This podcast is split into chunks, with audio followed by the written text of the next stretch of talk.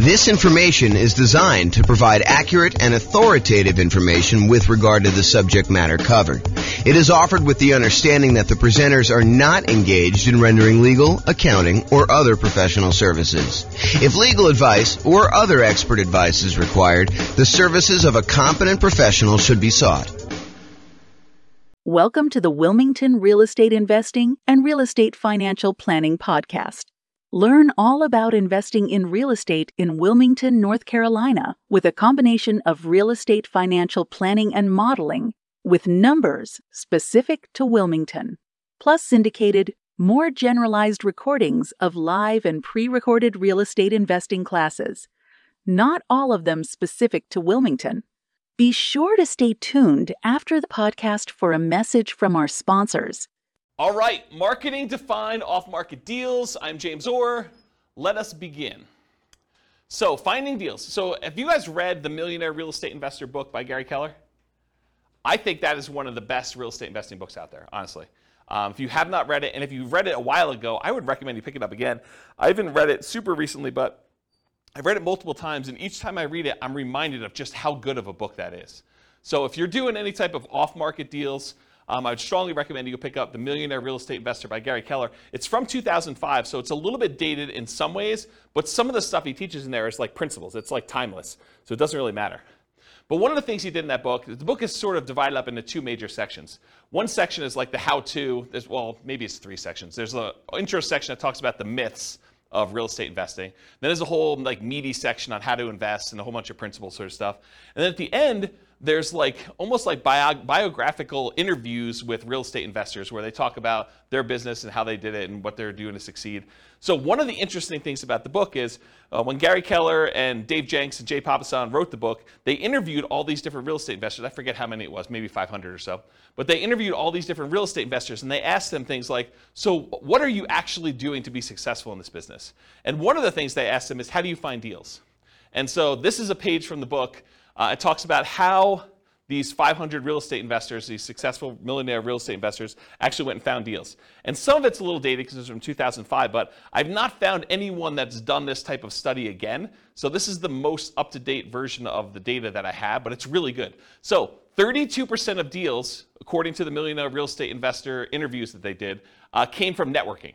So, Rachel, that's all you right? You're you're social, you like being out there talking to people. Or Nick, you, that's also you. I mean, like you can go out there and you could talk to somebody and you could find a deal. So about a third of all deals came from networking. 28% came from real estate agents in the MLS. So if you're unwilling to do all this off-market stuff, if you come to class and you're listening to this stuff and you're like, okay, that's amazing, James, but there's no way I'm doing that. I'm not willing, not able. I, I just don't want to go and do all the marketing, talk to sellers, you know, do presentations, follow up with them, you know, make offers, get creative like that. I'll just buy stuff from the MLS. Okay, great. So about you know a little bit more than a quarter of them came from real estate agents in the MLS. 10% came from driving and walking. We call this driving for dollars. You go look for dilapidated properties, properties that have you know 15 uh, newspapers still sitting in the driveway, rotting. Um, in the winter, the driveway is not shoveled. Uh, the grass is unmowed, everything's overgrown. It's like properties that have been abandoned. And then you can do like reverse lookups and try to find out who the seller is, try to contact them, reach out and try to acquire properties that way. So 10% from driving and walking, 9% from newspaper ads. Again, this was 2005.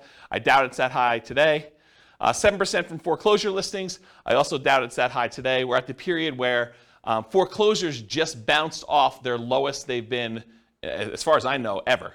Um, and so we're at these all time lows for foreclosures at this point. It's sort of creeped up, um, and we're seeing an, an uptick in foreclosures, um, which, as a sidebar, you'll start to see news articles that say crazy stuff like this. It'll say, uh, foreclosures are up 300%. So, what does that mean? Well, if we only had one foreclosure last year, and now you have three or four, then foreclosures are up 300%. So you got to be really, really careful when you hear crap like that. Understand what the numbers mean. So if you had a really, really low number of foreclosures and now it's up 300%, yeah, and you want to look at historically how it relates to, you know, what you've seen. And it's not just that, yeah, it's gone up 300%, but there was 300% from almost nothing right? So that's where we are right now is that we were at almost nothing. We were in this unbelievably hot real estate market after we kind of dropped interest rates with COVID and everything like that. And, and the demand for properties was insane. You see in 20 offers on a property. And so it's really, really hard to have a foreclosure when even if you're behind on your payments, you go list it with a real estate agent, and over the weekend, you get your property bid up and you're able to sell it and walk away with money. So it would take a lot for you to have foreclosure in that particular situation where the real estate agent couldn't come in and, and just help you sell that property. So we had really, really low foreclosures. Now I think we're going to start seeing an uptick in foreclosures, especially as the market softens. Uh, but it could take some time. It's not like these things happen instantly overnight. So that's my kind of side note there about that. But 7% were from foreclosure listings, and I do think that that will be a viable strategy moving forward. Right now, though, as we kind of do this recording in, uh, what are we in, July, June? We're in July? July. July, July 27th, 2022. You know, we're at a low, and I expect that to kind of pick up. But it's really, really low right now. 4% came from for sale by owners. 3% came from the internet, internet database research. 2% from targeted marketing, and 5% from other. So if you're kind of wondering where deals came from for at least these particular successful investors, that's where they came from. Any questions on this? All right, cool. So why do we even care about doing marketing and finding motivated sellers? Because that's really what we're talking about. We're trying to find off-market deals, right? We're trying to find a seller who's motivated, who we can go in there and buy the property. But why do we care that they're motivated? I think for two reasons. I think finding creative transactions. If you go watch the creative transactions class we did, was that two weeks ago? It wasn't last week, right? But last week was partnerships.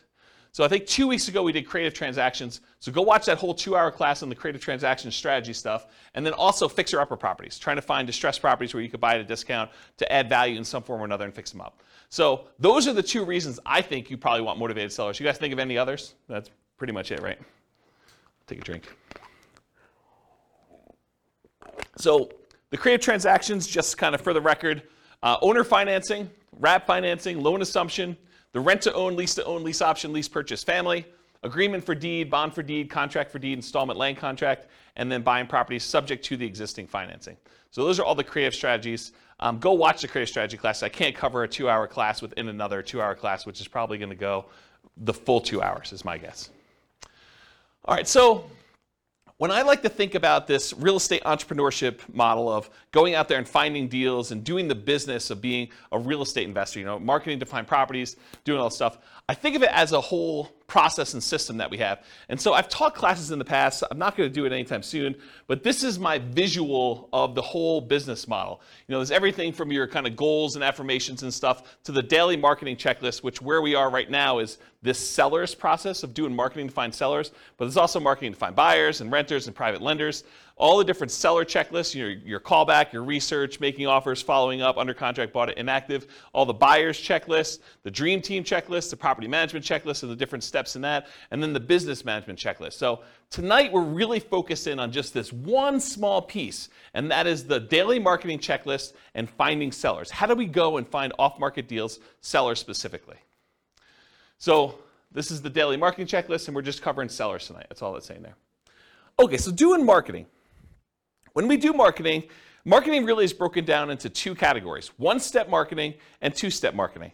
One step marketing is where you can actually make the sale in one step. You put out a flyer, you give someone everything that they need to know on the flyer in order to be able to make a decision to buy or not buy, and that's done in one step. Real estate transactions are a little bit more complicated. And so those tend to be done in what we call two step marketing. You usually do marketing in order to get a seller to raise their hand and say, Hey, I'm interested, I want more information and then you follow up and you do um, like more salesmanship or more information or um, you know kind of different steps in the marketing process in order to give them everything else they need to then make a decision to do that. So specifically motivated sellers, we're trying to get sellers to raise their hand and request more information. We're not trying to buy the house on the first ad. Okay, so realize that the intent of the ads for all the stuff we're going to talk about tonight is not that we're trying to buy the house with the first ad. You're trying to get them to raise their hand and ask questions and be interested enough so that you can then talk to them, give them the information they need, answer all the questions they have, and then help them buy, help them make a decision to either sell you their house or use something else. Make sense? All right. The right side of the desk. I was really fortunate. I had a, um, besides my father, who's also a real estate investor, Um, I was really fortunate. I had a great mentor. He was a, a guy, um, lived in Houston, Texas, um, big home buyer down there. And uh, he explained this concept to me. Um, and the concept is being on the right side of the desk. Imagine for a minute you're like going to a bank. And you know, you walk into the bank, you got your hat in your hand, you're like, hey, uh, Mr. Banker, would you please be willing to loan me money? So he's sort of in the position of power. You're going there, and you're almost like begging them, you know, to kind of loan you money. You know, do I qualify? Can you please help me? Uh, you know, what do I need to do in order for you to loan me money? So as, as real estate uh, entrepreneurs, real estate investors, what we really want to do is we want to be in the position where we're on the other side of the desk. We're on the right side of the desk where the seller comes to you and they say, So tell me how your program works. How can you buy my house? You don't want to be chasing a seller and trying to buy their house from them. You want them coming to you and saying, How does your program work? What can you do to help me? Here's my situation. You know, is this something that you can do to, to kind of solve my problems? So I prefer to have motivated sellers calling me saying, Here's my situation, what can you do to help me? versus chasing sellers and then trying to ask them, What's your situation so I can see if I can help? And I talked about the banker example. Here's one of the reasons why you want to do this, though. Imagine for a minute you're as friendly as Rachel and you want to go call for sale by owners. You want to go for some torturous reason, you want to go onto Craigslist and everyone who advertises their property for sale, you want to get on the phone and call them up and try to have a conversation with that uh, particular for sale by owner. And you really want to buy properties creatively. You want to buy property, you know, subject to or with wrap finance, where they basically leave their loan in place and you take over payments on their loan. So one of the things you need to know if you're going to go out there and try to buy properties creatively is how much do you owe? And imagine trying to get on the phone with a for sale by owner who is in the driver's seat because they're the one advertising, they're the one taking the calls, and you're trying to ask them, so, Mr. Seller, how much do you owe on the property? They're going to be like, what? Uh, why do you need to know that? The price is $500,000. That's all you need to know. You don't need to know how much I owe on the property. That's the problem with doing this sort of like chasing sellers. Now, if a seller calls you, very different situation. I think you're much more likely to get a compliance from a seller to be able to tell you how much they own a property if you ask them um, if they're calling you versus you directly trying to chase them and call them. Now, that's not to say that all sellers that call you on your marketing are going to automatically volunteer that information. And honestly, with as much information technology and uh, how much information is available in a lot of markets, you're going to be able to find this out by looking it up on the internet. Um, however, um, I think if you're trying to make deals like this, um, you're much more likely to get compliance and to have be in the right position of authority by having them call you for marketing. Does that make sense, everybody? Okay. All right, so a little story time. So this was probably 2008, 2008, 2009. 2008, 2009, um, I'd hired a full time assistant to help out with marketing uh, in order to buy properties. And one of the things we were experimenting with, and it worked out really well, is we would do, put marketing out there, and when they called in from the marketing, we had them go to a live answering service. And so they can call 24 hours a day. The answering service was staffed. It was like one of those, like, uh, you know, if you're a medical doctor or something like that, and you want like an after-hours call center where they're willing to take messages, and you know, it's that sort of like answering service thing. And you can give them a list of questions you want them to ask, anyone who calls in and they write down the answers and they send it to you. I think it was by email at the time, and then sometimes they even record the calls and they'd send you the recording of it. So I was like, okay, let me do some experimenting, and this is what we ended up doing. So when anyone, we did like marketing out there, I think we were doing mostly postcards at the time. We did postcards out there, and then when someone called in the postcard, they, they got called into the answering service. And the answering service would ask these three pre qualifying questions to someone when they first called in. This was completely the first contact they ever had. Okay? So imagine you're like know, someone who received the postcard that says, you know, we're interested in buying houses, and this is the answering service, and these are the questions that they're getting asked. So the question number one was, are you interested in selling a home? So they call in, they're like, hey, um, you know, is James there? And they're like, nope, sorry, James is not here. Um, you know, uh, we have, uh, are you are you interested in selling your home? Okay, and if they said yes, they great. Do you own your home free and clear, or do you have a mortgage on it? Oh, I have a mortgage on it. Well, great. Are you looking to sell the property for what you owe? So within three questions of calling the answering service, we had basically made an offer to the seller calling in to see if they wanted to sell their property for what they owed.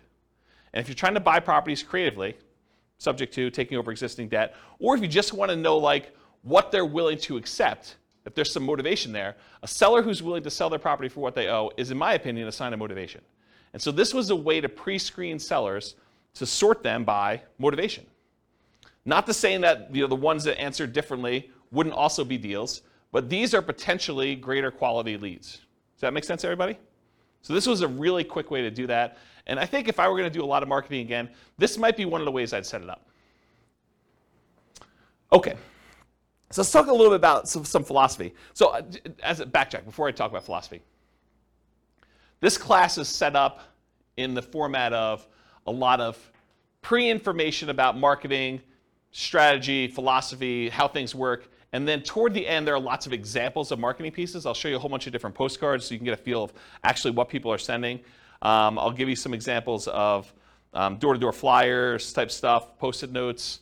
Um, I think I have some bandit sign examples in here. So you'll get a feel of some different marketing stuff in here. But first, before we get there, I'm going to set up a whole bunch of baseline stuff that I think you would benefit from knowing before we get to the examples. Okay, so this I'll, I'll outwork you mentality. Here's a quote here. It says, "Demand more from yourself than anyone else could ever expect." I think that's it's one of the basketball players. Anyone know what the basketball player was that said that? I should probably go look it up. But it was one of the basketball players. I think that he basically said, "I'll outwork, you know, I'll demand more from yourself than anyone else could ever expect." Um, and I think if you're going to be in this business, that's what you want. You want that massive amount of hustle where you're willing to do what it takes in order to get motivated sellers calling, you know, doing all the stuff you need to do, returning phone calls, going out there doing your seller appointments. But I think that's an important mentality to have. I think you should develop multiple streams of motivated sellers. Don't just pick the cheapest one. Because I think what happens, and this has happened to me in multiple businesses, because I didn't learn the lesson the first time or the second time, but you don't want to go and just do one type of marketing and rely on that one type of marketing in order to bring you deals.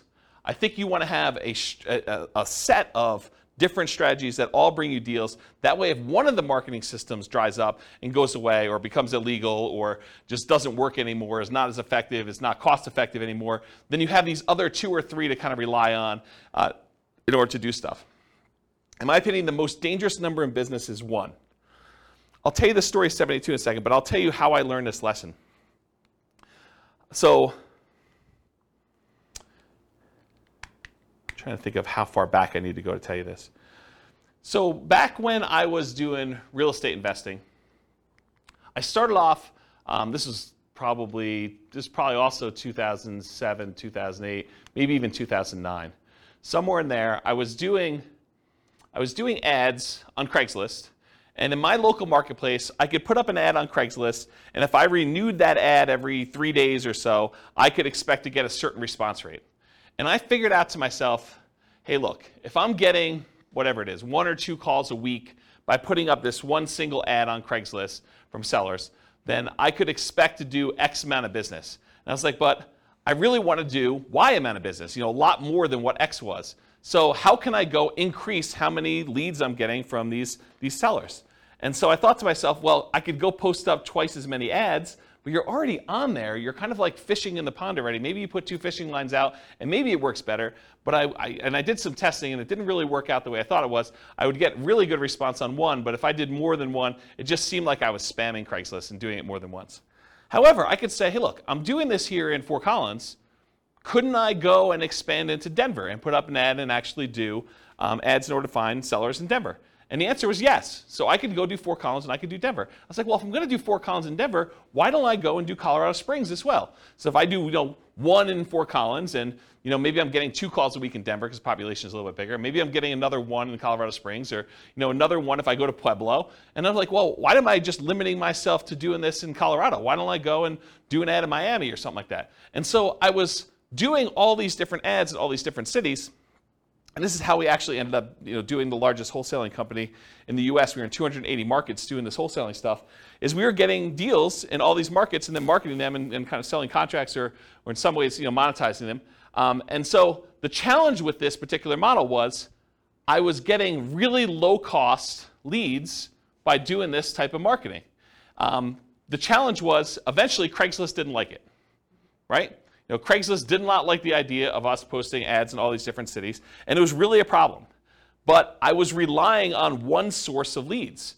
you know, if I had been doing Craigslist and direct mail and, you know, some voice broadcast or whatever else, you know, like all these different strategies we're going to talk about tonight, if I could have done all those, I could have been much more successful if Craigslist had shut down. But by Craigslist shutting down, we really had to push in order to keep doing it and get very creative in how we were going to solve this problem, when in fact, I probably should have just gone and did some slightly different marketing in order to make it work. Does that make sense as to why I'm telling you the story about, like, don't just stick with one model because it's problematic for your business?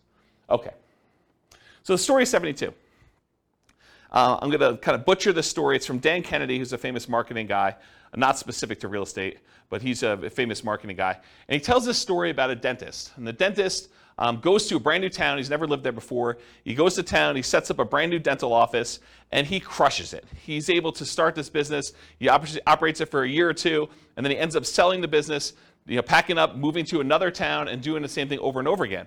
And eventually, the dentists in the town that he kind of went to were like, hey, how is it possible that you're able to come to town and generate so much business and, you know, kind of like, you know, got really like show us up by doing all this marketing, stuff like that? And the dentist says, well, I don't know one way to get 72 new patients every month, but I do know 72 ways to get one new patient every month, and I do all 72. And I think that's more the philosophy you want to have in real estate investing. You don't want to say, I've got one way to generate all the leads I want to have. You want to have several different ways to do it and kind of do one here, one here, one here, and just make sure that your costs are acceptable for all the different ones you're doing. You may have some ones that are really low cost, but maybe they're not quite as effective. You don't get the kind of deal flow you need from that. Maybe one that you could scale up as much as you want, but it's more expensive, but it does it's still reasonable enough for you to keep doing it. And so maybe you do another deal or two per month from that, and then you do another deal, do another third one or fourth one, and you do as many different marketing strategies as you can in order to get the deal flow that you want. Does that make sense? Okay. All right, so how much to spend on a marketing test? There's lots of exceptions to what I'm about to tell you, but here's how I think about it. If you're trying a new marketing method, how do you know if it's successful? How much should you spend to find out if that marketing method works? You spend the amount of money it would typically cost you to acquire a deal, and you see if you acquire a deal. So if you say to yourself, look, I'm willing to spend $4,000, $2,000, $5,000, whatever it is for you, in order to acquire a deal that meets my investment criteria, and I'm going to go test a new marketing method, I need to spend that much money, whatever is acceptable for me from other marketing things that I know are working, that I'm, that I'm finding deals with, in order to see if that generates deals for the same cost or better. I think that's a really good just rule of thumb for you to get there. So if it costs you $5,000 to do it, and now you're going to do a you know, a sponsorship ad on the, the newspaper, the newsletter thing for, you know, a certain neighborhood or something like that, and it costs them, you know, $500 a month in order to do this thing on the monthly newsletter, well, then realize you got to do it for 10 months to see if it's effective. You can't do it for one month and say, this didn't work. Or you can't do it, and if you get a deal the first month, you can't say, this did work, right? You got to look at it over a period of time and see that if it's consistently performing for you. Um, and, and, ideally, you don't look at your cheapest method. You don't compare a new test you're doing to the least expensive way you can acquire a deal. You could argue that you probably should do your most, ex- most expensive, acceptable one, right? The one that you're saying, okay, I don't like paying this much, but I'm willing to pay this much to test this new marketing thing and see how it performs over time. And if you're going to do free stuff, if you're going to do, you know, calling for sale by owner or, you know, knock, door knocking or things of that nature, make sure you put a value on your time. Don't just say it cost me, you know, $27 in gas, but not count that it, you know, took you 40 hours of time to do that. You got to put a reasonable cost in your time to see if this is effective. All right, any questions on how much to spend on a marketing test? Cool. All right, here's some other additional marketing, please. There is no failure only testing and feedback. That's from neuro-linguistic programming. It's a kind of a philosophy of neuro-linguistic programming, and I think it applies to marketing as well. You, you don't fail doing marketing, right? You do a marketing test, you say, did I get the result I wanted? No. Okay, now I got feedback. That particular way of doing it, that headline, that particular marketing piece, this particular group of people that I marketed to, that did not work. I got feedback on it, let's change something up. Maybe it's the message, maybe it's the people, maybe it's the media I'm using. Uh, quote from Tony Robbins There is no such thing as failure, there are only results. Similar idea. Uh, Thomas Edison says, Our greatest weakness lies in giving up. The most certain way to succeed is always try just one more time. If you're not making the money you want and you have a reasonable profit margin, which you do in real estate investing, then you have a marketing problem. That's the challenge you have. So, will it work? No one knows until you test. Marketers do know this. Have to test in order to find out if something works. You change one variable, you test again. One of, one of my personal biggest aha moments was discovering if I wanted more motivated sellers, I needed to do more marketing to have them call me. It was like, I know how to generate a motivated seller call. Why am I not spending the money to do the marketing? Once I got that, I'm like, this just makes perfect sense. It's like money in one side, calls out the other, put a little time between them and a little bit of work and effort, deals on the other end. So hold your marketing ruthlessly accountable for results. This implies you are measuring the results you're getting. You have to actually measure and keep results and know what you're getting. I personally believe you need to get good deal flow, have enough deals coming across your desk so that you can see a reasonable number of deals and start sifting and sorting. You're not trying to convince all sellers. And we'll talk about this when we talk about uh, lazy and poor marketing, but the challenge when you're not willing to spend money and have enough deals coming across your desk and you're doing like uh, you know, poor type marketing where you're willing to put in time and effort into it is you work so hard to get a seller that when you finally find one that's motivated, you try every possible way to make that deal work. But sometimes the seller is motivated, but the numbers or the deal just doesn't make sense. You know, like you're trying to buy a, a property, it's worth 400,000, they owe 420,000. You're like, the guy's motivated. Yeah, he's motivated, but you can't make that deal work. You got to just move on to the next deal. And if you had 10 other calls coming in that day, you'd be able to move on. The challenge is you only had one call that week. And now you're trying everything. You're like, you're, you know, you're coming to class, you're asking me, James, so I got this motivated seller. You know, he, uh, he wants to sell me the property. He owes 420. The property's worth 400. Pass. That's my solution. It's like I'm not I'm not trying to get creative and make a non-deal a deal for you, right? But if you had nine other calls that day, then you move on. Otherwise, you're like, there's got to be something in here. What's the old joke about the like the, the kid and the pony? There's got to be a pony in here somewhere, you know, something like that. I don't know. Anyway, so stop trying to convince all sellers. You're not trying to do that. You're sifting and sorting sellers. Start focusing on emphasizing solutions you can offer that would be good solutions to you and good solutions to that seller. You know, the, the language of, well, here's what I could do. Would that work for you? Makes a lot of sense. Only 25% of leads are legitimate and should advance the sales. And that's from Gleanstar Research or Gleanster Research. Only 25% of leads are legitimate and should advance the sales. Not every one is going to be a good fit for you. You're not trying to have a 100% conversion rate. That is not your goal. We'll talk about conversion rates in a little bit. All right, feast and famine. You got to keep the pump primed even when you're drinking from the fire hose. Don't turn off the marketing and then turn it back on when things die out because it takes time to get everything going again. You want to keep your motivated seller pipeline filled. I, what I did is I figured out my numbers and then I sent out enough marketing to get one call per day, my ideal pace. That's the pace I wanted to work at. So I figured out, after doing it for a little while, hey, look, I get about a call for every X number of postcards I sent out. I think it was like 140. I think that was my number. So for every 140 postcards I sent out, I would get about one phone call. And sometimes you'd get like lingering ones, but that was like the one phone call within a reasonable amount of time. And then you get the lingerers who saved it and they call you six months or three years later. Okay? Which you do, you get those. You get a little bit of like build up over time. But I was like, hey, look, if I want to call a day, I send out 140 postcards. So you don't have to do this, but I wrote software where I had the list of people I was mailing in a database, and I just exported, you know, 140 of them a day straight to click to mail and I would send out the postcards that way. Okay? And that would give me about what I needed. Sure, there were days when I didn't get calls. There were days when I got more than one call. But it was about that pace. And I didn't start it and stop it. Right? Or you could work backwards from your ideal goal. And we'll talk about how to do this in the modeling spreadsheet. But you could say, look, I want to buy X number of properties. That means I need to do this number of phone calls. This means I need to put out this amount of marketing. So you can work backwards from your ideal as well. Okay? All right, looking inside and outside the industry. So study what other people are using inside your industry and outside your industry in order to find ideas of what kind of marketing to do. All the marketing that real estate agents use to find sellers for listing, that's what you're doing too. If you ever thought about it that way, real estate agents are trying to market to find sellers who haven't yet raised their hand and say, I want to sell my property. And they're trying to find those so that they can help them sell their property and get retail price. You're doing the same thing. You're trying to find sellers that want to sell properties.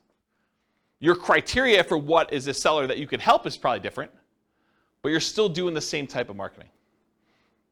Or real estate agents sometimes are looking for buyers, which you might be as well when you get your property, or tenant buyers, or tenants.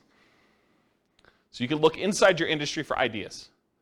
But don't just get like laser focus on everything inside the industry, you can also look at what's happening outside the industry, what's working that other people are not doing, and bring it into your own business. So there were not a lot of real estate agents when I started doing these real estate investor classes that were teaching investor classes in order to generate clients in their brokerage. But there were financial planners who were. Financial planners were doing, you know, a little um, lunch and learn or dinner thing where they'd come in, they teach a class on how to optimize Social Security, and they would use that to generate clients. Why weren't real estate agents using that? I don't know. I just started doing it. Same idea for your stuff. Look outside your industry for people that are doing something else, and then see what you want to adopt for your business. Okay? All right, so I, I probably, I know I could. I don't know if I will.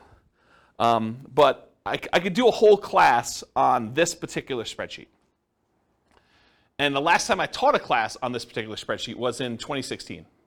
Um, I did a whole class that literally just went through each box in the spreadsheet, and I talked about my assumptions and how each step worked and everything. What this spreadsheet is, it's a way for you to model how much work you need to do at each step in the process in order to um, do deals as a real estate investor. So each block is a discrete step and each block tells how much time you spent there, how much money you spent there, how much money you made there, and it kind of walks you through what happened in this block, and then each block between the blocks tells you what your conversion rate is. So for example, this first block is sending out postcards. If I send out, you know, 10,000 postcards and I get a conversion rate of 0.4%, so 0.4% of the postcards that get sent out become a call into me, so now it tells me how many calls I have here, how much time I spent on that call, how much money I spent on that call, because I send out a little credibility package to each person, each person that calls in. Then I know how many calls I get that convert to a, pre- a presentation where I go meet with a seller and I can see the conversion rate from that. And then uh, of the presentations I do to sellers, how much it costs me, how much time I spent doing all that, how much it costs, uh, like what the conversion rate is to uh, sellers that go under contract. And then of the ones that go under contract, how many of them did I actually close on and buy? And then of the ones that I close on and buy, how many uh, tenant buyer or tenant calls do I take? And then how many uh, tenants do I meet at the property? And then how many applications and the negotiating of leases do I do? How many signed leases do I do in managing the property? How many closings do I have for them when they finally buy the property? And then what the sale to the tenant buyer looks like at the end and how much money was made and how much time was made. And then at the end, I sum up all of the time it took for every one of these steps and how much money was spent in each one of these steps, and then how much money was made from all of these steps. And I could tell you what my dollar per hour was, and what my conversion rate was, and how many houses I sold. So now I can go back in here, once I know all my conversions and I got my costs and times and everything, I can come in here and say, okay, instead of sending 10,000 postcards, what if I sent 5,000? And it trickles all the way through and tells me, okay, now you're going to get this many calls and this many tenant buyers and, and so on. And then it'll tell you here at the end, you're going to do one deal and it's going to be this amount of money, or two deals, or whatever it is for you And you get to look at all.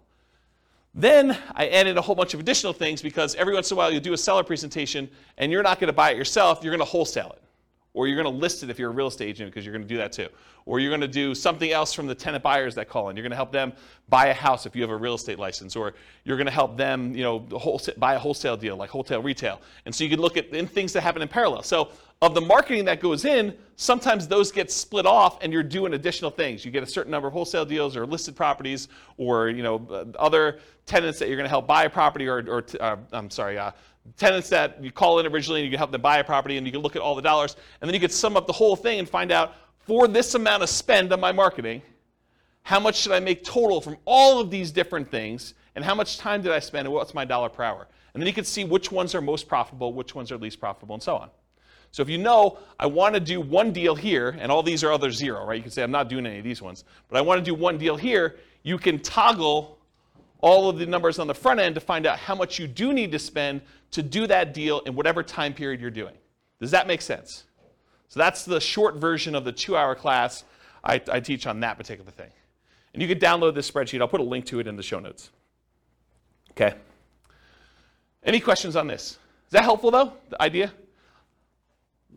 Vamsi, yes. Uh, so my question is, so this is just for one marketing strategy when you like post postcards, right? So can, this can be like uh, duplicated to multiple strategies, right? Yes, Vamsi. So the question was, in the in the one that I'm showing on the board, um, it is for one marketing strategy postcards. You could do postcards and add another box for you know, door-to-door flyers or for doing pay-per-click ads or doing search engine optimization. But you need to figure out what the equivalent time and money spent is and like all that is. And then you could have them all go up and add into this field initial calls. Or you could do a different one because if your conversions are different for different types of lead sources, you may want to have certain parallel steps and then eventually they all merge together into something and kind of expand out. So yes, you could do it that way. For this one, I simplified it. It's only doing postcards. Got it. Yep. Yep. Good question. Any other questions? Cool. Is this helpful? Crazy stuff? Yeah. Okay. Target profit. So it can vary depending on your market, but in general, I'm going to pull out a number and say $25,000 per deal. Or 10% of purchase price to adjust for higher, lower price houses. Now you could decide, hey, my profit margin is 50K and my houses are really cheap. Or you could say, hey, look, in my market, it's really, really hard to get a deal, period. I'd be happy with $15,000 or $10,000 or whatever. And then you could also say, look, I want $20,000 base plus 10,000, 15,000, 20,000 for each year that I hold the deal. Because you may decide, hey, look, I want to make $20,000 up front when I buy this, but in addition to that, if I'm going to hold this property for two or three or four years with a tenant buyer in there, I want to make extra profit per year. And you figure out what your numbers are for you making sense, and then you do that for that. And then I think, again, this varies a lot, especially with inflation type marketing you're doing, but to spend $2,500 in marketing to net $25,000 seems like a reasonable ratio to me. Okay? That's a 10 to 1 profit to marketing ratio. For every $2,500 you spend, plus some labor, because there's definitely time involved, as I talked about in the last spreadsheet, plus some labor. Um, so for every $2,500 you spend, you make $25,000 on the deal on the back end. Um, for every $100 you spend in marketing, make a 1000 It's another way to think about it. In a more normal market, maybe your numbers go up to 20 to 1. So 20,000, I'm sorry, uh, $2,000 for every $100 you spend. And in really, really hot markets, it might be worse than that, right? You may have to spend more money in order to get a deal and still only make the 25,000. Okay? Any questions? All right, so goal. So if you want to do 20 leads a month, budget about $2,500 a month or whatever your marketing dictates that you do, you buy one house per month. If your goal is 40 to 60 leads a month, you budget $5,000 to $7,500 a month. You buy two to three houses per month. Now, realize inflation, how hot or cold the market is, market temperament, may force these numbers up. Okay? Occasionally, someone will come to class and they'll be like, James, $2,500. I wanted to do nothing down deals. $2,500, that seems like a lot of money to do a deal. Well, if you were going to go buy a regular property and do a regular loan, you know, just to get the loan, the cost of the loan could be $2,500. You know, not including anything else. I mean, you know, you're probably still doing a lot of these costs if you do it, but you're going to have like inspection stuff if you're going to do inspections on a property. You may have an appraisal done. May not have an appraisal done if you're just doing something creatively, but you know, to do that, you know, what's an appraisal run these days? 800 bucks, 900 bucks, somewhere in there, just to do that, right? So $2,500 seems like a deal. Any questions on this? All right, motivated sellers for lazy and poor folks. So lazy methods are more time than money. You have more time than you have money. Um, oh, I'm sorry. Lazy method. I was like, that doesn't make sense to me. Lazy methods are more money than time. Um, I was like, that doesn't make sense. Um, so more money than time. You're willing to spend money because you're unwilling to do manual labor in order to find motivated seller leads. It's easier to scale up in size. You just spend more money, you get more leads coming in. Uh, it's harder to scale up when you're doing poor marketing methods because you have a limited amount of time that you can spend. Okay? You sift and sort for great deals. You get enough leads coming in where you're, you're just basically saying, This is what I can do to help. Does that work for you? They say no. Great, you follow up, but otherwise you move on. You're not trying to force a deal. With poor methods, you have more time than money, and you're willing to invest that time to find motivated sellers. It tends to be time intensive and therefore harder to scale. You tend to want to work or overwork every lead, leading you to try to make non deals or bad deals into deals. There is some overlap between the two. One example is bandit signs. If you buy bandit signs, which are relatively inexpensive, and you go out there and you're manually putting them in yourself, driving all over town and doing 10 hours worth, that's more a poor marketing strategy. If you buy bandit signs, you hire someone else to go do it for you, that's more of a lazy, lazy strategy. Okay? All right, so here are the lazy methods. Uh, bill, and I'll tell you which ones I've done. Billboards and bench signs. I have not done that. But you could go get a billboard that says, We buy houses, call this number. Um, you could go get a sign on the bench where people are waiting for the bus that says, We buy houses, call this number. Uh, car signs, I've not personally done this, I know a bunch of clients that have, but you basically get one of those magnetic stickers or one of the, the car wraps that basically says, We buy houses, you know, call this number, we'll you know, buy your house, uh, we'll take over payments, whatever you're doing for your thing. We'll talk about marketing headlines here in a little bit. Um, I've not personally done car signs though. Direct mail, done a ton of direct mail. You, know, you could do postcards, you could do uh, handwritten letters, you could do regular letters, um, you could do oversized postcards, you could do saturated mailings, geographic saturated mailings to entire um, you know, postal areas. Um, you could do you know, targeted mailings to you know, foreclosure properties. You could do ones to recently divorced people, bankruptcy, probate. You know, there's all sorts of things we're going to talk about here toward the end. Uh, websites, pay per click. I think I did some experimentation with pay per click early on, but I haven't done much with it. But you can do a, um, you could go onto Google Ad Words, and you could pay Google to come up when someone searches for, you know, sell my house fast in uh, your whatever your marketplace is. Uh, voice blast and text blast, so you can actually hire a service, um, upload a bunch of telephone numbers for property owners in your area, and basically say, I'm interested in buying or I'm interested in buying your house. Um, and do that. You could do it either via text or you could do it via voice broadcast. I never did text. I did a bunch of voice broadcasts for a period of time. So we would do um, voice broadcast messages to answer machines and live answers. So we had two different messages. And then if people were interested in selling their house, they'd um, either leave a message or contact us back, call us back at a number. Uh, newspaper advertising, did a ton of newspaper advertising. It's, it's, actually one of the more effective ways in some, in some cases.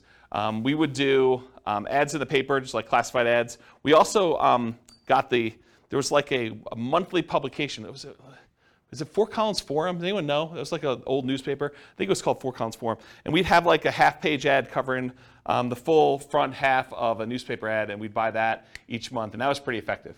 Um, but it's harder to do newspaper these days. Uh, radio television ads. So I didn't actually do this, but my friend Brent, who I told you about in Texas, um, he actually, at one point, before he died, he actually died really tragically um, a long time ago, about a decade ago. Um, but he, uh, he actually acquired the rights to uh, WeBuyHomes.com. I don't think he had WeBuyHouses.com. I think he had WeBuyHomes. And then he had 1 800 WeBuyHomes and 1 800 WeBuyHouses, which is the same phone number because it stops at like HO. Um, so it basically had the telephone number and that. And what he was doing is he was licensing out the rights to different marketplaces to do that. And he had a professional uh, video done and professional radio uh, spots done. And you could run these. You don't have to do any customization because it's the same number. But you basically run that ad in your local marketplace, and then the number calls through. And based on your location from where you're calling, the um, telephone rings into your office or wherever you want it to go. You basically had them direct where you want it to go. And so he did a bunch of television stuff. I didn't personally do it, um, but that's one of the things he was doing.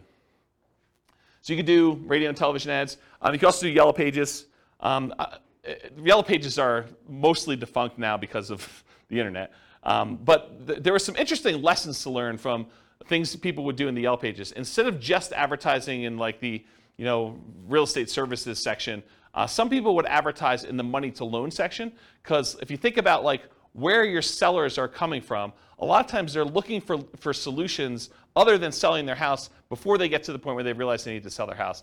And so a lot of times um, some investors would actually have a separate business that would make loans, and then they would use that as a lead generation tool in order to find sellers that were going to be early on in their pipeline. That, does that make sense, everybody? What I said? Okay. All right, any questions on these lazy methods? We're going to go into some detail here. Yeah, Ben. So you said for the direct mail, you can mail to the uh, foreclosure uh, Mm-hmm. houses and people who got divorced recently. How do you get to know? The list? Yeah, I'll give you some sources for lists here in a little bit. Yeah, these are places you can buy them. Yep. So the question was, where do you get the list for, you know, people going into foreclosure or people that had a bankruptcy or, or something like that? And you can buy it from list brokers. Yep. Um, okay, any questions on lazy methods? We're going to go into some detail on mostly direct mail. Um, I think that's mostly what we're going to cover from tonight in detail. Any other questions on this stuff? All right, cool. So here's some of the poor methods. If you're willing to put in more time, Bandit signs as an example, although I told you if you want to do bandit signs and make them lazy, you can actually pay someone to do them. But bandit signs are those, uh, you know, yellow corrugated plastic signs that go out there. You may have seen them says, you know, lose weight now, or, you know, uh, you'll see them in new construction neighborhoods where people are advertising, uh, sign up for this internet service or sign up for Comcast or Xfinity or whatever it is. So you'll see those types of signs, or you'll see them sometimes for like uh, churches. They'll say, you know, church service, and they'll kind of use those. But you could use them that says, "We buy homes, we buy houses." I'll show you some examples of those. And then you go out and you put them into major intersections. They'll they'll disappear. They're disposable media. Don't think that you put it up there; it's going to last there for months. Um, you'll put it up there, and maybe you'll get a couple hours if it's a really busy intersection, and the uh, sign police are are not out doing that. Also, depending on your area, they may be illegal. Just so you know. Um, and you may get a call from, you know, the police or code enforcement or something like that telling you uh, you can't put your signs up anymore. We're going to charge you X number of dollars per one you do. Uh, please go take them down or whatever they'll tell you. So realize in some markets it's really hard to do or hard to keep those up. Uh, but otherwise they'll disappear. Realize that you're you're spending the ten dollars or whatever it costs these days in order to get the sign plus the labor to go put them up there uh, for a certain amount of limited exposure for whatever time period you have them up. Uh, business cards, I'll show you an example of a business card with a little twist on it here in a little bit. But if you want to see good examples of other real estate investors with their business cards, go to investor meetings and ask them to see their card. You know, go, go talk to other investors and ask them if you can have a copy of their card and see what they're using.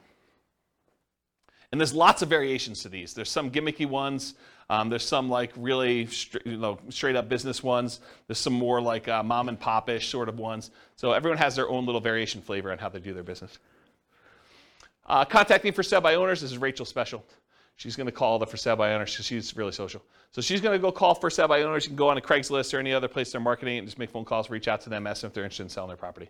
If you're interested in this strategy, there's a, there's a decent book. Uh, Wendy Patton put out a book. This is probably a 15 year old book at this point. Um, but her book is called like uh, How to Do Lease Options and Subject to Deals.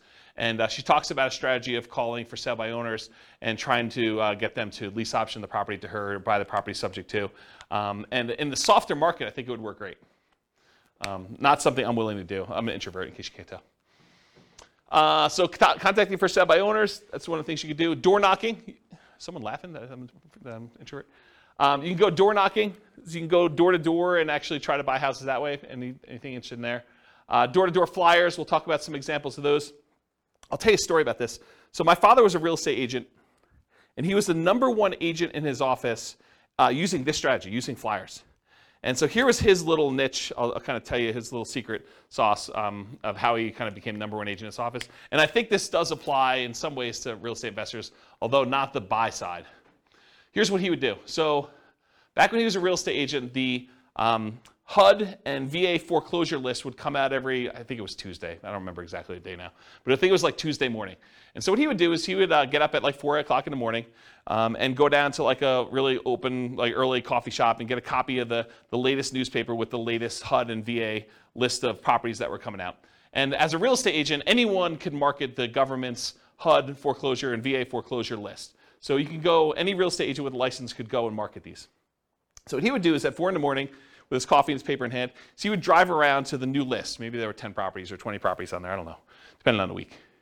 So you'd go look at the properties, see like, oh, this one looks interesting, and this one looks interesting, this one looks interesting. And he'd pick, you know, half a dozen properties or a dozen properties, and then he'd go back to our home office, and he had a copy machine there. And he would make up, he'd hand write out a flyer. He had a flyer template, had like two little bald eagle, you know, like a U.S. official looking symbol looking things in the corner and said HUD foreclosure, VA foreclosure. If you're interested in buying this property in your neighborhood at you know, and have fill in the blanks one, two, three, four Main Street. Um, you know, it requires X dollars down, and with X dollars down, your payment would be X per month with you know your whatever this interest rate assumption was and all this other stuff. So he basically had this like little one-page flyer, and he print up 150, 250 flyers, whatever it was, uh, that would kind of saturate the area around that particular property.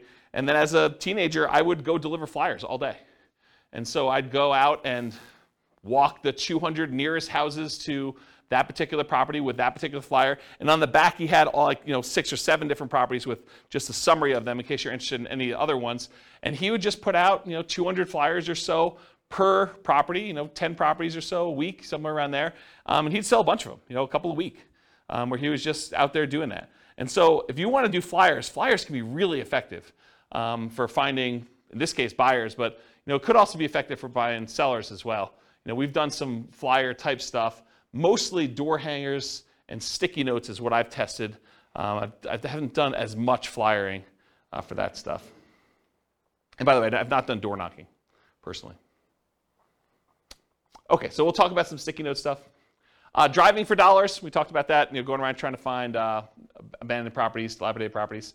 Uh, flyers and free flyers. So the flyer method we've kind of talked about, but the free flyer method I think is interesting enough. So for somebody who doesn't have a lot of money, you can go find you know three other businesses that are non-competing with you you know the pizza guy the car wash guy the uh, homeowners insurance guy whatever it is and you could get them to each be willing to pay one third of the cost to deliver 500 flyers to a particular neighborhood and it's one third because you're going to have four ads on that page uh, them them three and you but you're not paying you're kind of you're kind of riding free by coordinating this all with the three different businesses and having the printing done and you know having them delivered and all that stuff. So you charge them one third of the cost to have all the printing done, all the delivery done, and you're kind of taking one fourth of the flyer space in exchange for you organizing it. So you can have an unlimited flyer budget if you really wanted to, if you're willing to put in the effort and do manual labor to do that.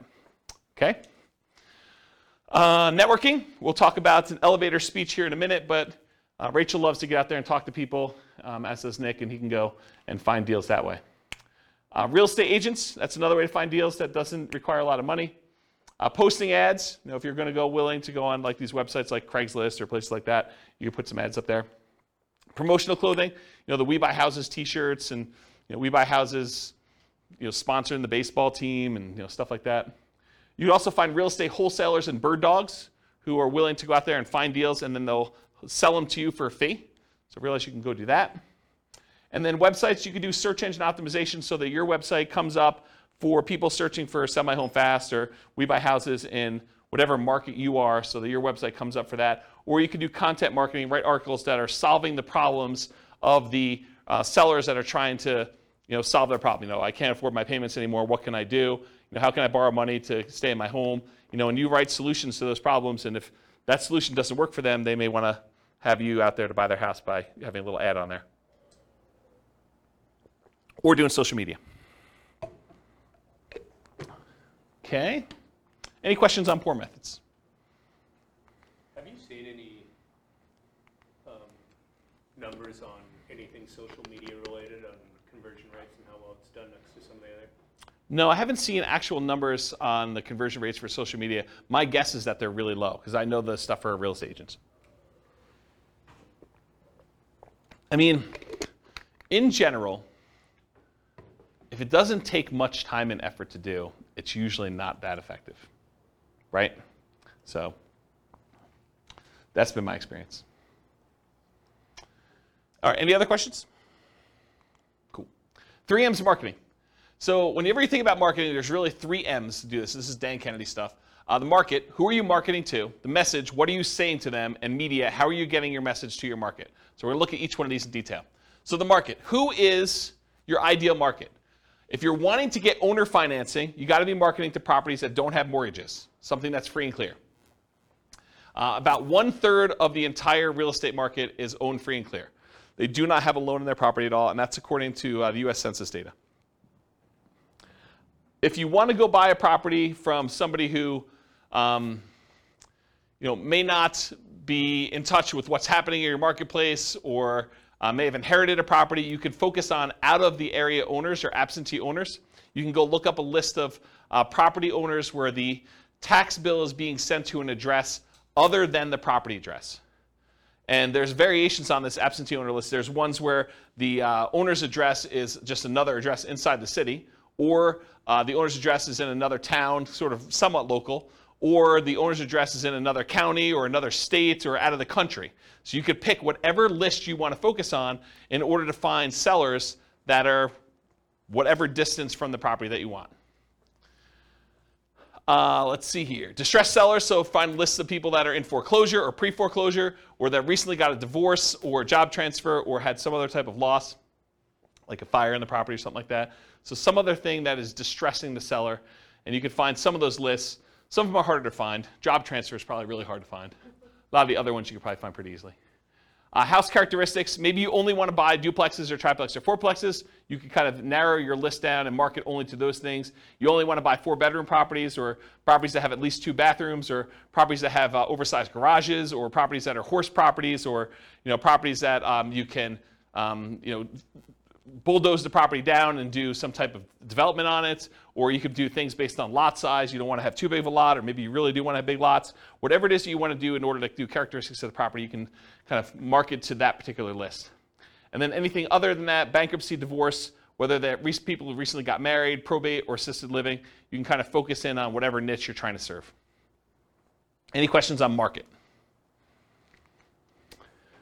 All right, this picture is from the Millionaire Real Estate Investor book by Gary Keller.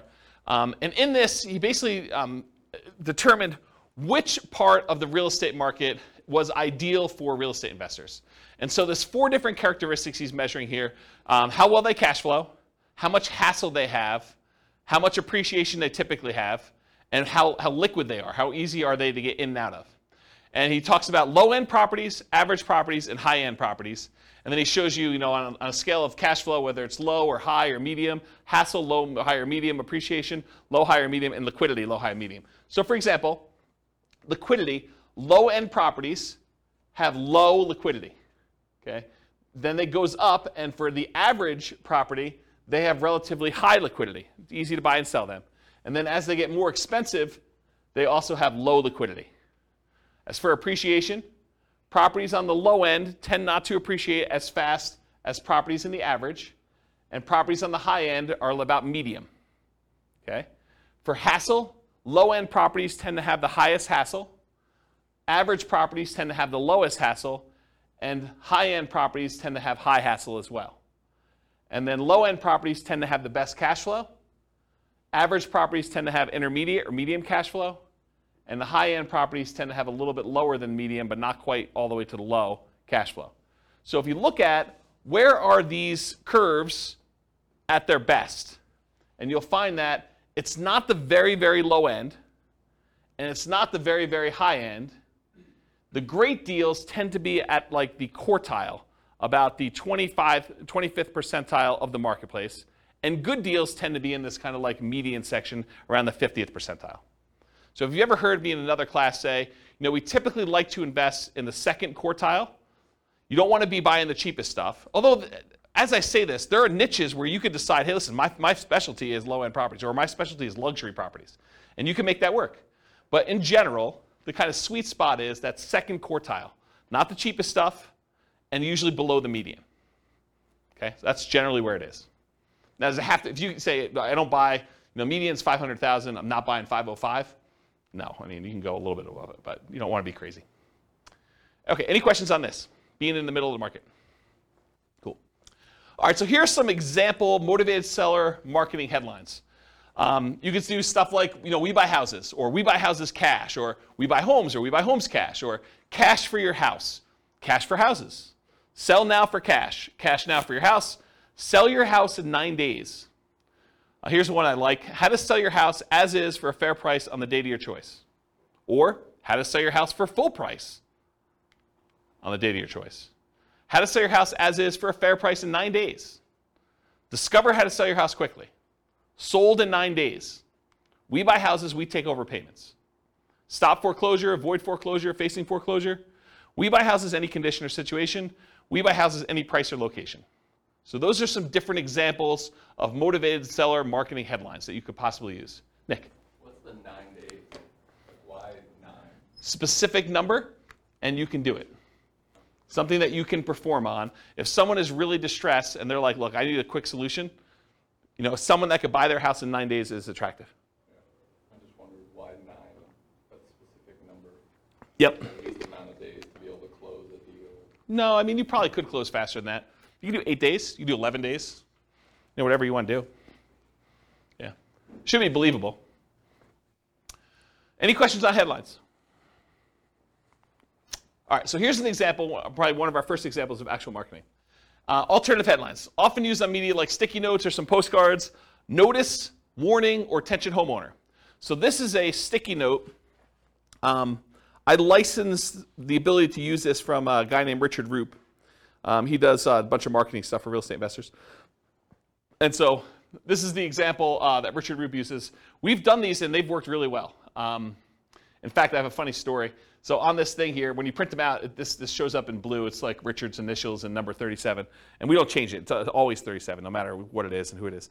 Um, so I, I get this really nasty phone call uh, from a, a seller um, who's like, if you ever put this sticky note on my door again, I, number 37. you know, so she's all mad and worked up, and you can hear her crumpling it up in the background and throwing it away. Um, so she's just really worked up. But there's only like three or four really angry people in the world. They just move around a lot, so you'll run into them. But there's only like three or four of them. Um, but anyway, you put these on the door, and you know, you'll get calls. You'll get you'll get some nasty calls, but you'll you'll also get some good calls on it. And so the postcard basically says, you know, attention homeowner companies now looking to purchase several houses in your neighborhood. Are you looking to sell soon? Blah blah blah blah blah. You know, call our 24-hour recorded message line. Remember, we're doing two-step marketing. This is not enough to sell a property, right? Not enough to get them to convince you to sell them your property. So, 24-hour recorded message gives them more information. Or go to our website and get uh, more detail on that. Submit your property information, and then if you're not looking to sell, keep this one or send it on to a friend, sort of thing. Okay. Any questions on like the sticky notes example and some headlines for that? Make sense? Okay, cool. So you want your message to match with the market you're doing. Uh, make sure that your message matches the market you're trying to reach. We buy houses, we take over payments. If you're kind of marketing to free and clear properties, properties that don't have a mortgage on them, does we take over payments make a lot of sense? No, not really at all. What if you're buying, what if you're trying to buy luxury properties, like, you know, million dollar homes? Does we buy properties cash, any condition, make a lot of sense? Maybe not. There's probably some disconnect there. Maybe you'll catch one or two, but I don't think that's the message you'd primarily want to target. You know, it's, it's sort of like fishing, right? You, if you're fishing and you throw a certain type of bait in the water, is it possible you could catch a shark with a worm? Maybe. You know, you're probably not catching sharks with worms, but it's possible you could. You're much more likely to catch a shark if you use the bait that sharks like, or you're much likely to catch the other fish using the bait that that fish likes. Uh, so cash for houses, cash for houses tends to work and resonate better with lower price homes. Uh, and then watch any foreclosure messages to make sure that you're targeting the right list for that too. Any questions on that? Multiple contexts. So you can double your transactions if you follow up. If you just do like this one hit and you don't follow up with anyone who calls you or does anything like that, um, expect your closing ratio to be much lower. But if you talk to someone on the phone, even if the solution is not good for them at that time, but you follow up with them over time, they've already expressed some level of interest, and a lot of times their situation changes. You can almost double your transactions, or in some cases more than double your transactions, if you actually follow up people. Or you can half your marketing budget to do the same number of deals. Another way of saying that. So repeat hits and repeat marketing, repeat mail to your mailing list, repost bandit signs, renew ads. Part of the credibility you build up is when they see your ad all the time, right? If you only ran the ad once and someone is considering using you, but they go back to that newspaper or they go back to that source wherever they saw your ad and they don't see your ad anymore, they think that, yeah, I'm glad I didn't do deal with that guy. He's out of business already. Okay? Meaning top of mind. Yeah, top of mind. Yep, that's another way of saying it. But there's also a credibility factor too, right? Like if you just disappear, they don't know if you're still around. Uh, offer made follow up. Does everyone accept your offer? For every offer you make, does everyone accept it? Absolutely not. Nope. So send a, thank you note immediately. Put the seller on an automated mailing list for more frequent follow up. I recommend monthly. This will double your closing percentage. So if you were closing 1 out of 20 before, with proper automated monthly follow up, you'll close 1 out of 10.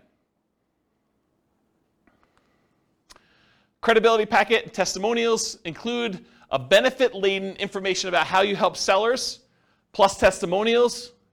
Often you'll mail this out as soon as the motivated seller calls and we have their mailing address. And then bring a copy with you when you meet the seller for the first time and give them a copy, even if you sent them one in the mail and say, you know, here's some propaganda about me in case you haven't seen it. Um, I'll, put a, I'll put a link in the show notes to my credibility packet so you can see it. And if you don't have testimonials, if you're just getting started, get regular testimonials from like, you know, your pastor or um, you know, some people that you've helped out in another business or anything people can say nice things about you. Um, the better, more specific to real estate is, the better. But if you don't have, if you don't have it, work with what you have. Any questions on credibility packet testimonials? Cool. Commit to improve your response rate in all your marketing. So each marketing campaign that you do is a horse race. You always want to be testing one variable with two options to find out which one's going to win. Requires you to measure results so that you can improve them. Focus first on testing headlines to get the maximum response. So headlines the easiest thing to test. It's often the biggest impact. And as you do more testing, be careful of improving response while sacrificing quality conversion on the back end.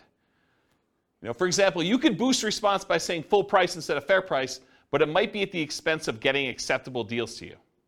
So you can get more calls, but maybe you're not converting as many because you are changed your wording. Does that make sense? Um, more ways to respond tends to increase response. And then other things to test beyond copy might include 800 numbers versus a local number, your website, your email, your fax. Although faxes are kind of going out of the way. Uh, people still use them, especially older people. Any questions on this? Cool. Ratios. So there's three different books that I'm aware of that have actually cited how many deals you need to look at, how many offers you need to make to get a certain number of deals done. These are the three books. Real Estate Riches by Dr. Dolf de Roos. It's part of the Rich Dad Real Estate Investor Series, Robert Kiyosaki's guy. But the actual author is Dr. Dolf de Roos. And he talks about the 100, 10, 3, one rule. You have to look at 100 properties, you make offers on 10, you get three accepted, you close one deal. Carleton Sheets, who's been off the air for a while now, his no down payment course talked about the 50 to 1 rule. So you have to look at 50 properties, talk to 50 sellers in order to get one deal. And then the Millionaire Real Estate Investor book by Gary Keller and others, um, he has the 30, 10, 3, 1 rule. So you look at 30 deals, you make offers on 10, you get three under contract, you close on one.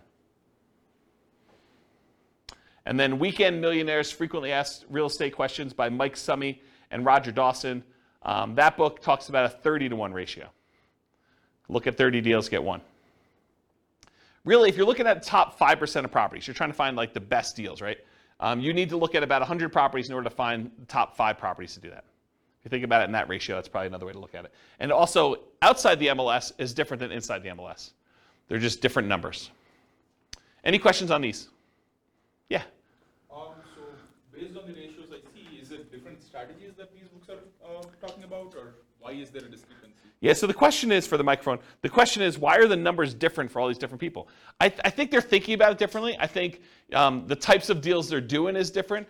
Um, I also think these aren't exact, right? It's hard to give a number when you're teaching students, because these are all people teaching it in the book, right? It's hard to give a number when I'm the one doing the presentation versus you doing the presentation versus Bill doing the presentation, right? Like you may be able to close one out of five because you're amazing. I may be like one out of 20 because I'm like incompetent. And Bill's like just sort of between us, right? Like it could be all over the place. So the numbers are sort of just a general guideline to begin with. And I think looking at them, they're pretty close, right? I mean, they're not that far off. So. But uh, is it is 30 is to 1, the, the book that says 30 is to 1 necessarily good than uh, the book that says 50 is to 1?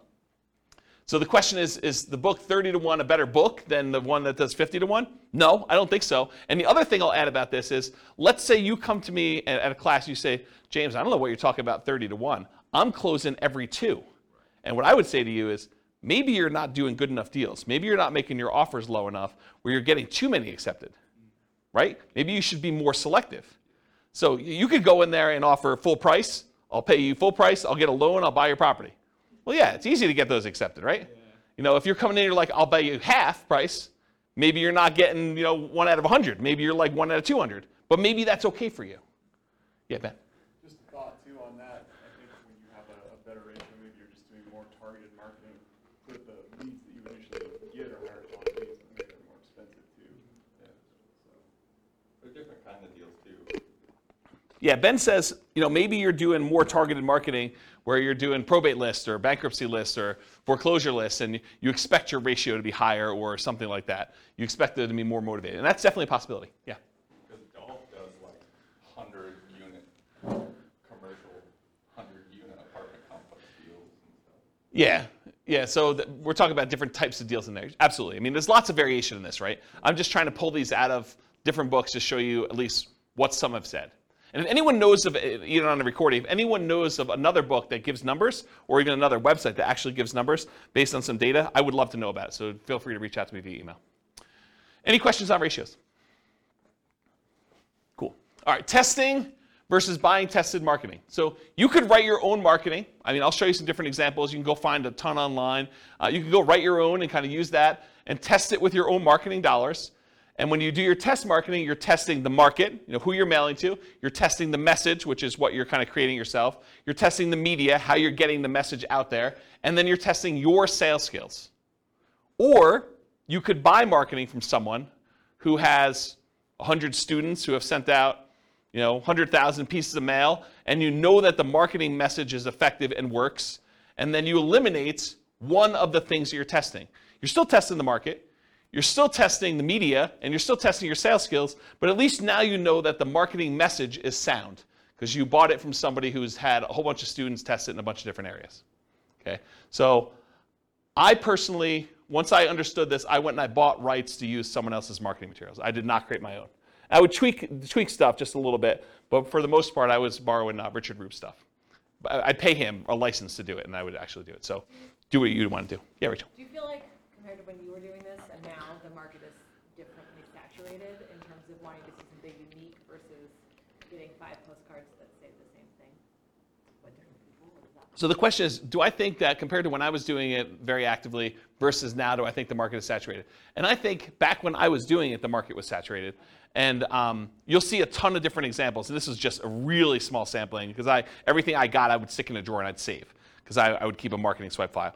And so I would look at all the stuff that came, and you'd see people that obviously were subscribing stuff, but it was less common than you'd imagine. A lot of people would create their own crap and they'd send out their stuff. And some of it was really good, some of it was really bad right? And you could sort of see this. And then you also see when you own properties for a very long period of time, you see longevity. You see the people that are mailing every three months and how long they've been in business. And you see the kind of fly by night, oh, this person only ever mailed me once sort of thing.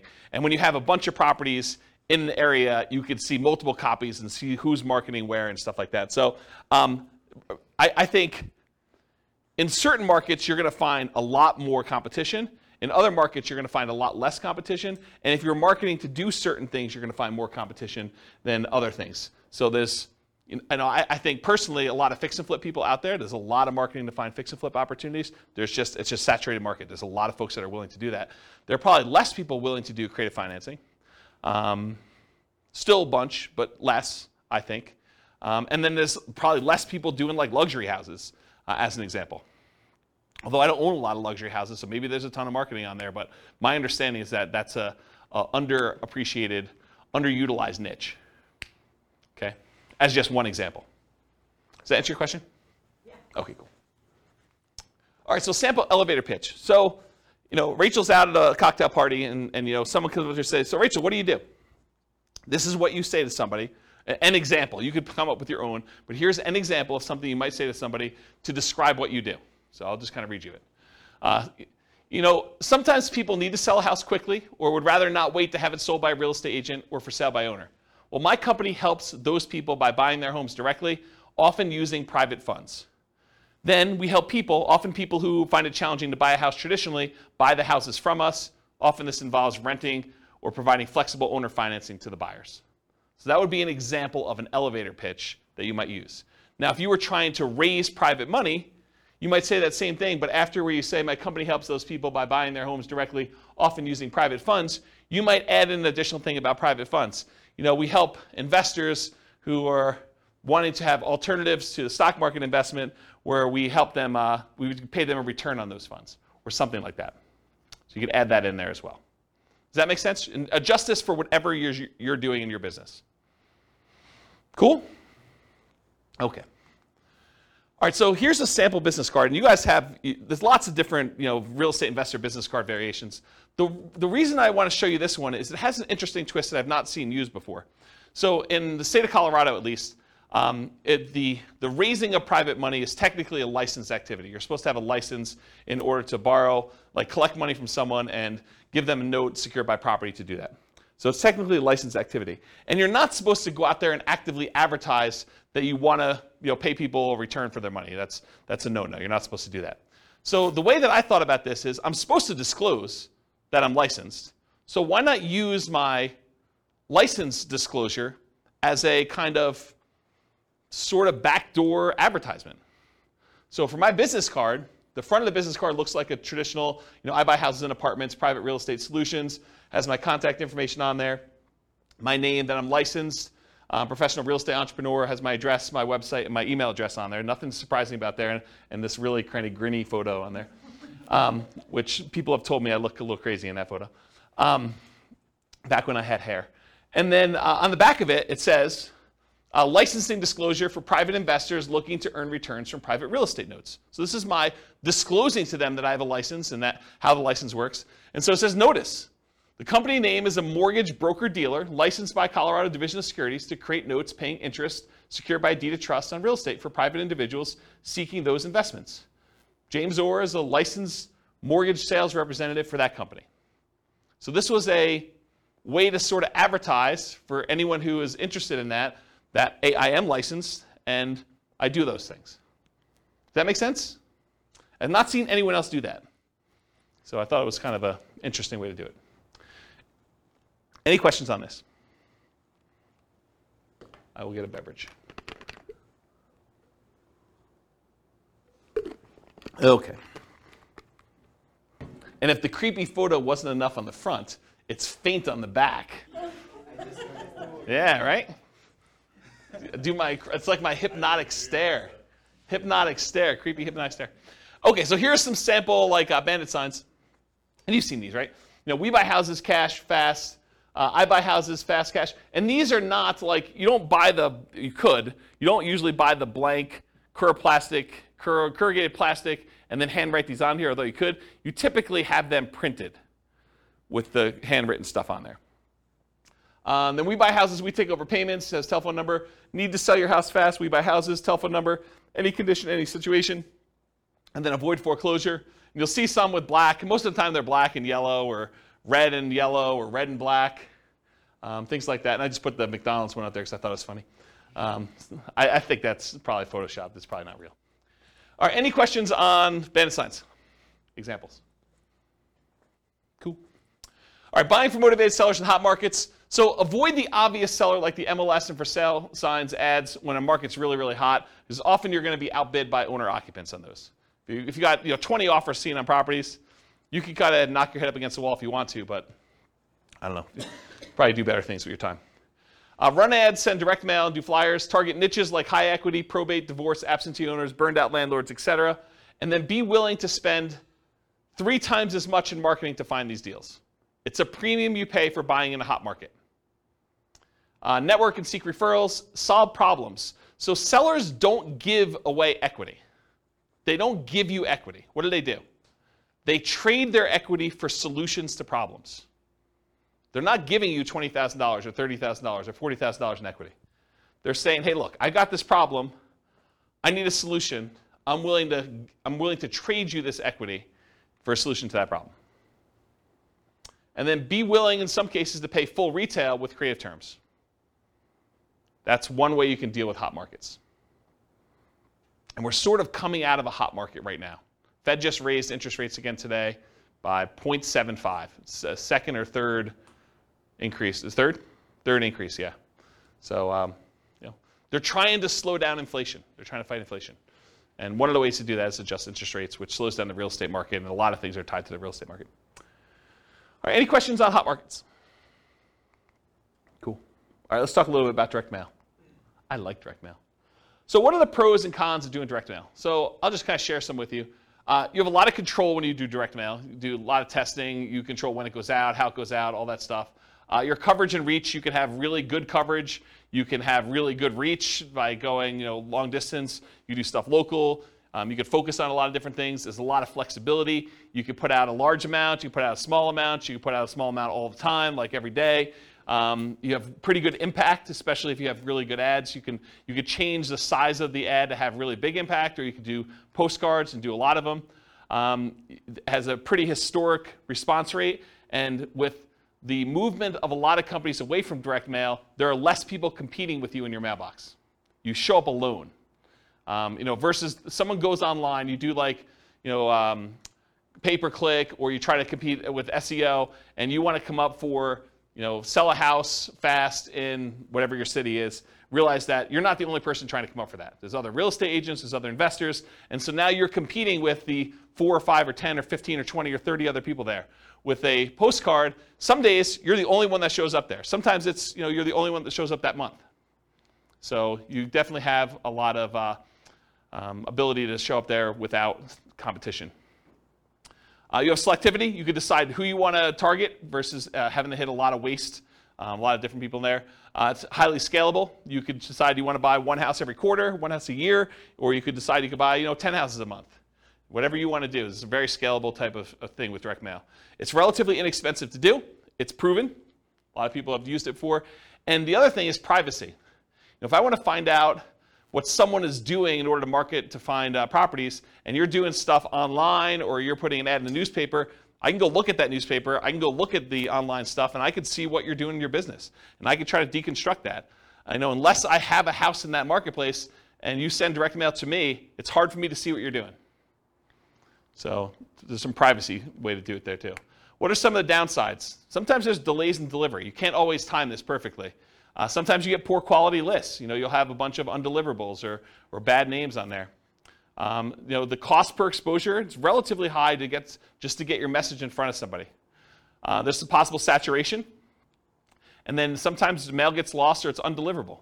Uh, if it looks like an advertisement and you have a disgruntled postal employee, sometimes they'll take your mail and just throw it away, especially if you're doing like every door direct mail where you hit every house in a neighborhood or a certain uh, carrier route. Sometimes you know the, the carrier will say, 400 of these, no one's expecting these, I'm just going to throw them away. So you have some loss when you have that. All right, so those are pros and cons. So farm areas, let's talk about uh, mailing lists and stuff like that. I'll show you some examples. So farm areas, geographically, you can decide you're going to market to a specific county or specific city or a specific MLS area or specific subdivision or specific zip code. Um, in my opinion, if you're going to go target a certain area with a mailing list, I think you should try to run some data on that thing and try to find out, hey, what's the typical age of a property or the range of property ages? What's the typical property price range of that list? How many days on market is it typically taking to sell in that area?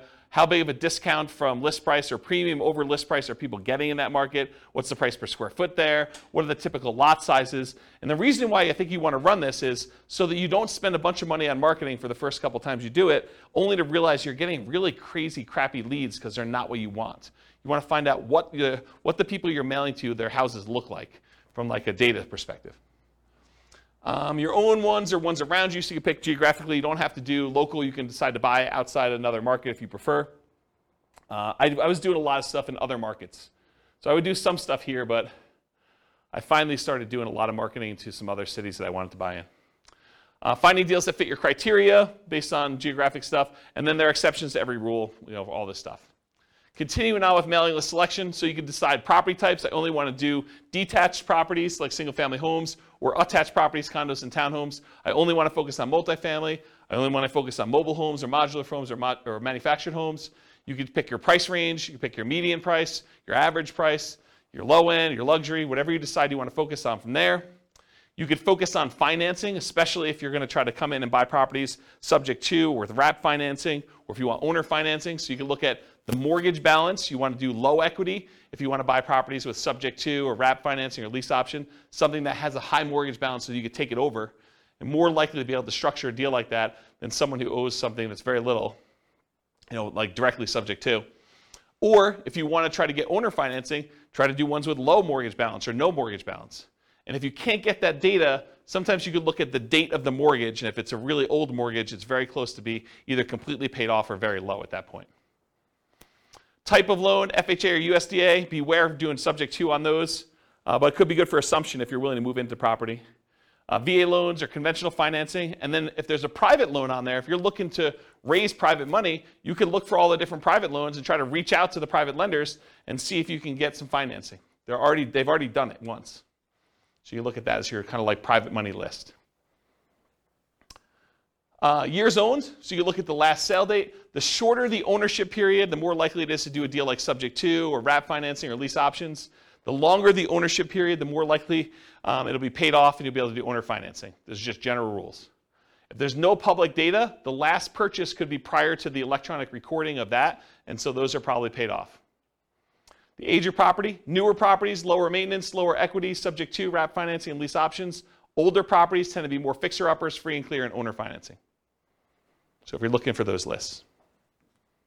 And then demographics, the age of the owner. You could find people that are likely to have more equity by looking at age of owner. And then occupancy, whether they're owner occupied, someone's living there, or if it's a landlord, absentee owner, where the tax bill is being sent to an address other than the property address. And it can be either out of town, out of state, or out of country.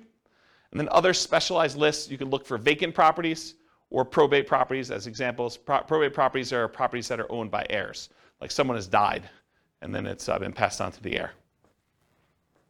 Any questions on this? Oh, I guess there's one more. Size of the list. So if you have a if your list is too big, you may want to narrow it down. If your list is too small, you may want to expand out your criteria, or just be willing to do less deals.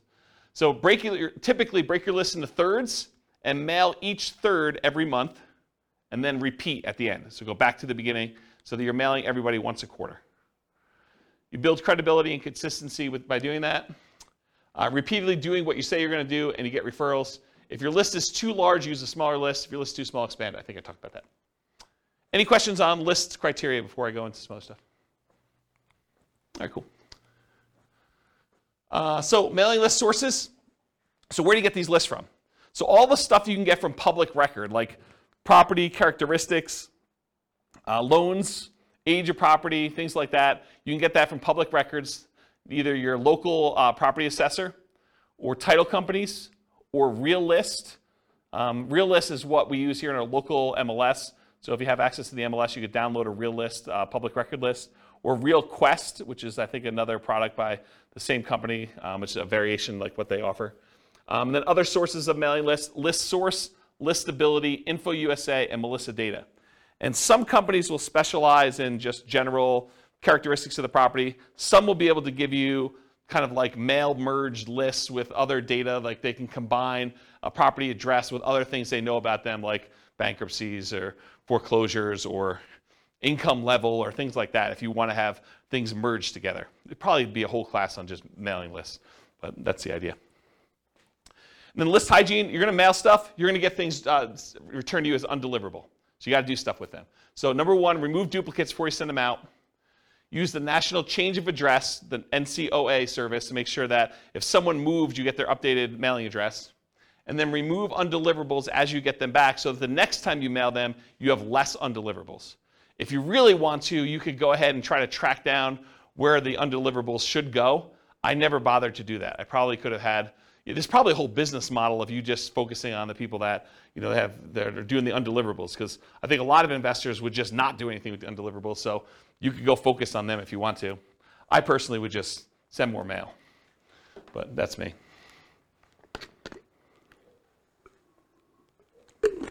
All right, cool.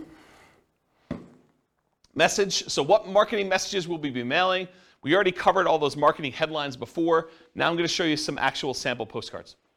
So here's one example postcard. Um, the headline for this one is Do you need to sell a house in city name? Um, the company name will buy your house from you on the day of your choice. You will receive the same money for your equity as if you listed and sold through the real estate agent. So they're taking off, you know, 6% ish, depending on what the market is. Um, you pay no commissions or fees. I pay no commissions or fees, but I'm going to net the same as a real estate agent. Sounds like I'm paying a commission or fee. Uh, sell your house on the date of your choice, full equity, no commissions, no fees. That's their marketing message. Has the company name, their telephone number, including an 800 number and a local number and their website address. And then on the other side of the postcard has their name, that they're part of the B- Better Business Bureau, uh, which, by the way, you just pay a fee and you, get, you can be part of Better Business Bureau.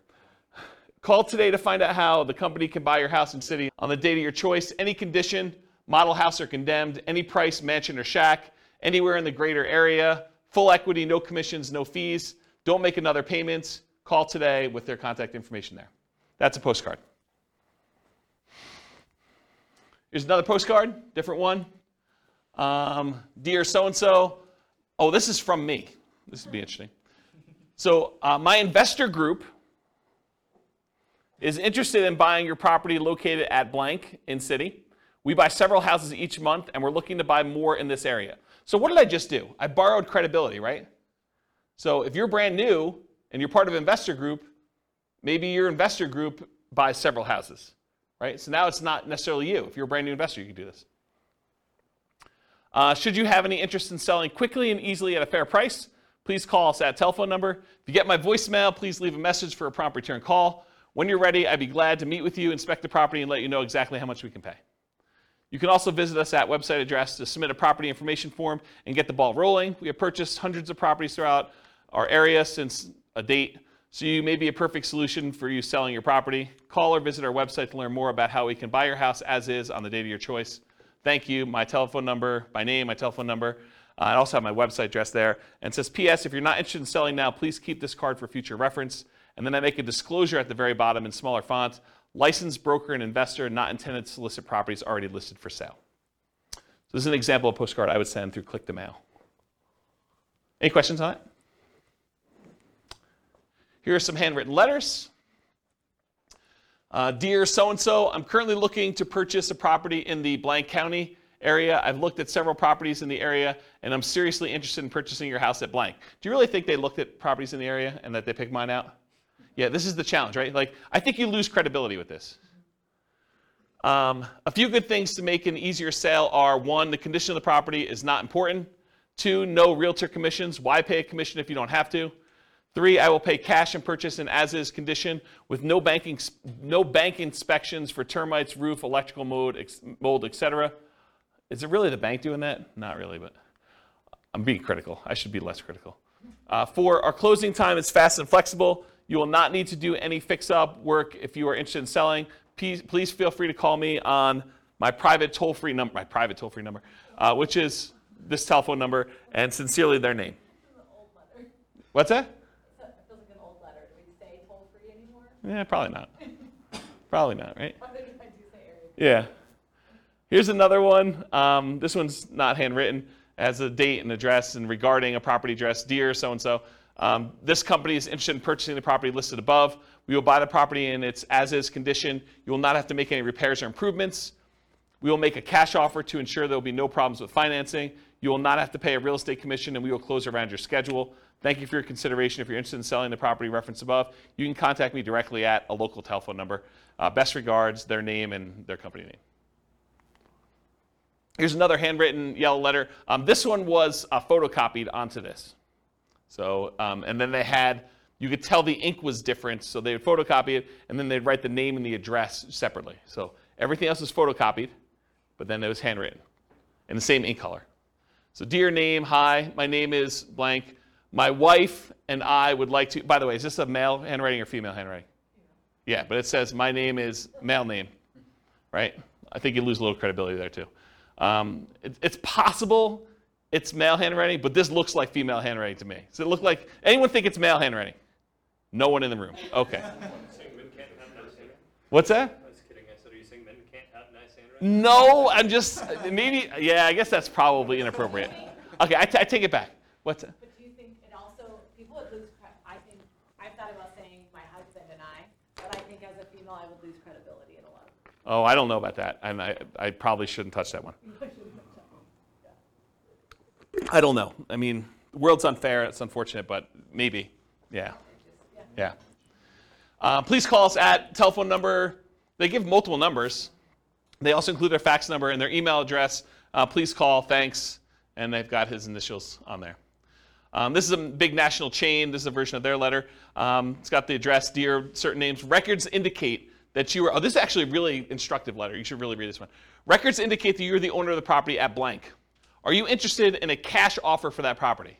Our business is buying and selling houses and multiple house packages. We rehab and resell houses and we sell property to other investors. So they're telling you they buy houses, but they also say, hey, look, if you got more than one, we'll buy all of them, right? They're telling we'll, we'll do the package. Uh, we rehab and resell them. They're telling you what they're doing, and then we sell them to other investors. Well, that's pretty interesting. Uh, we only buy houses at a discount. They're disclosing that up front too, right?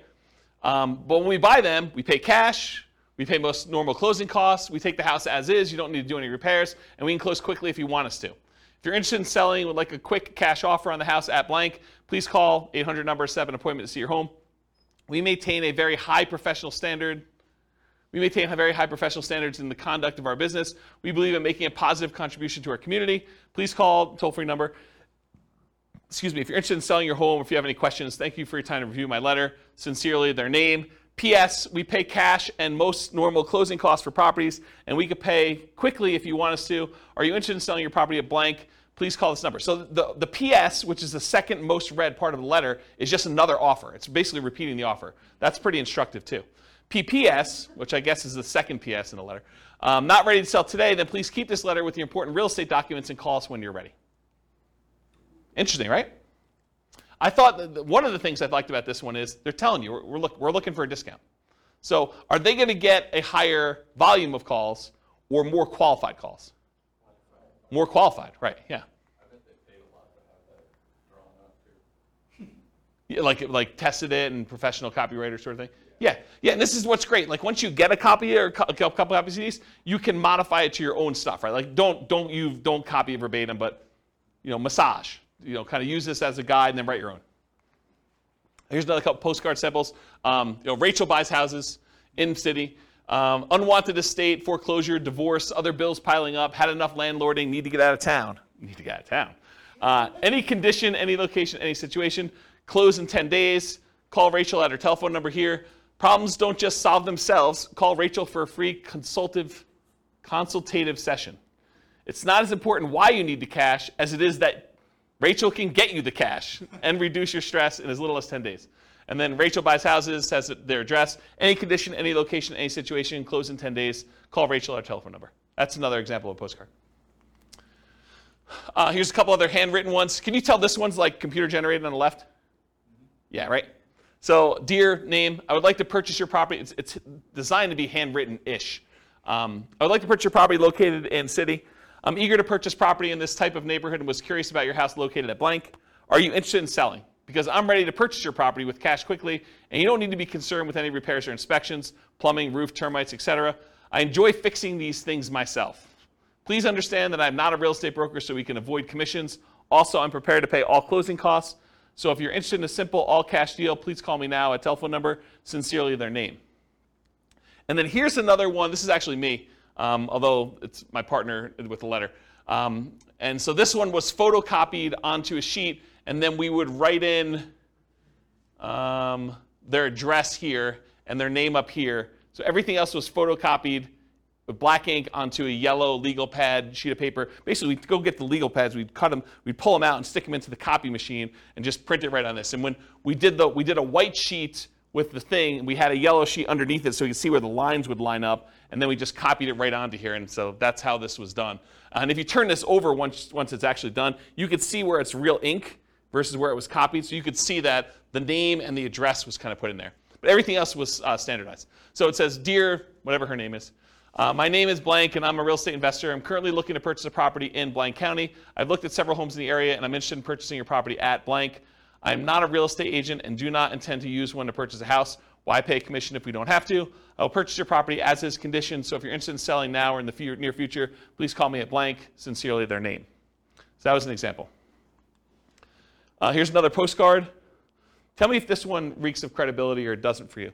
So, dear blank, last week Tuesday, I was driving around the neighborhood and noticed your property at blank. I did some research in the public records department and noticed that you had owned it for quite some time, and so I was wondering if you had thought about selling. Okay, so first of all, I don't think this guy even lives in this city because I happen to know him. Um, so I don't think he was driving around the neighborhood, and I don't think he did any research in the public records for this property in particular. I think he did a search for all properties that met certain criteria. Anyway, getting back to it. Um, I'm interested in purchasing two investment properties in the area. I want to try and talk to you personally, but was not able to find your phone number. Huh. Uh, when I buy your properties, there are no fees or commissions. In fact, I'm willing to pay all of your closing costs. That would mean thousands of dollars in savings to you. Uh, additionally, if there are tenants, I could buy it when they're with them there, so you won't have to worry about you having moving about having them move out. Uh, I did not want to miss your call, so I took the time to record a message. I didn't want to miss your call, so I took the time to record a message about my offer to buy your property. Please call this toll-free number with an extension. You can call 24 hours a day, seven days a week. Look forward to hearing from you soon.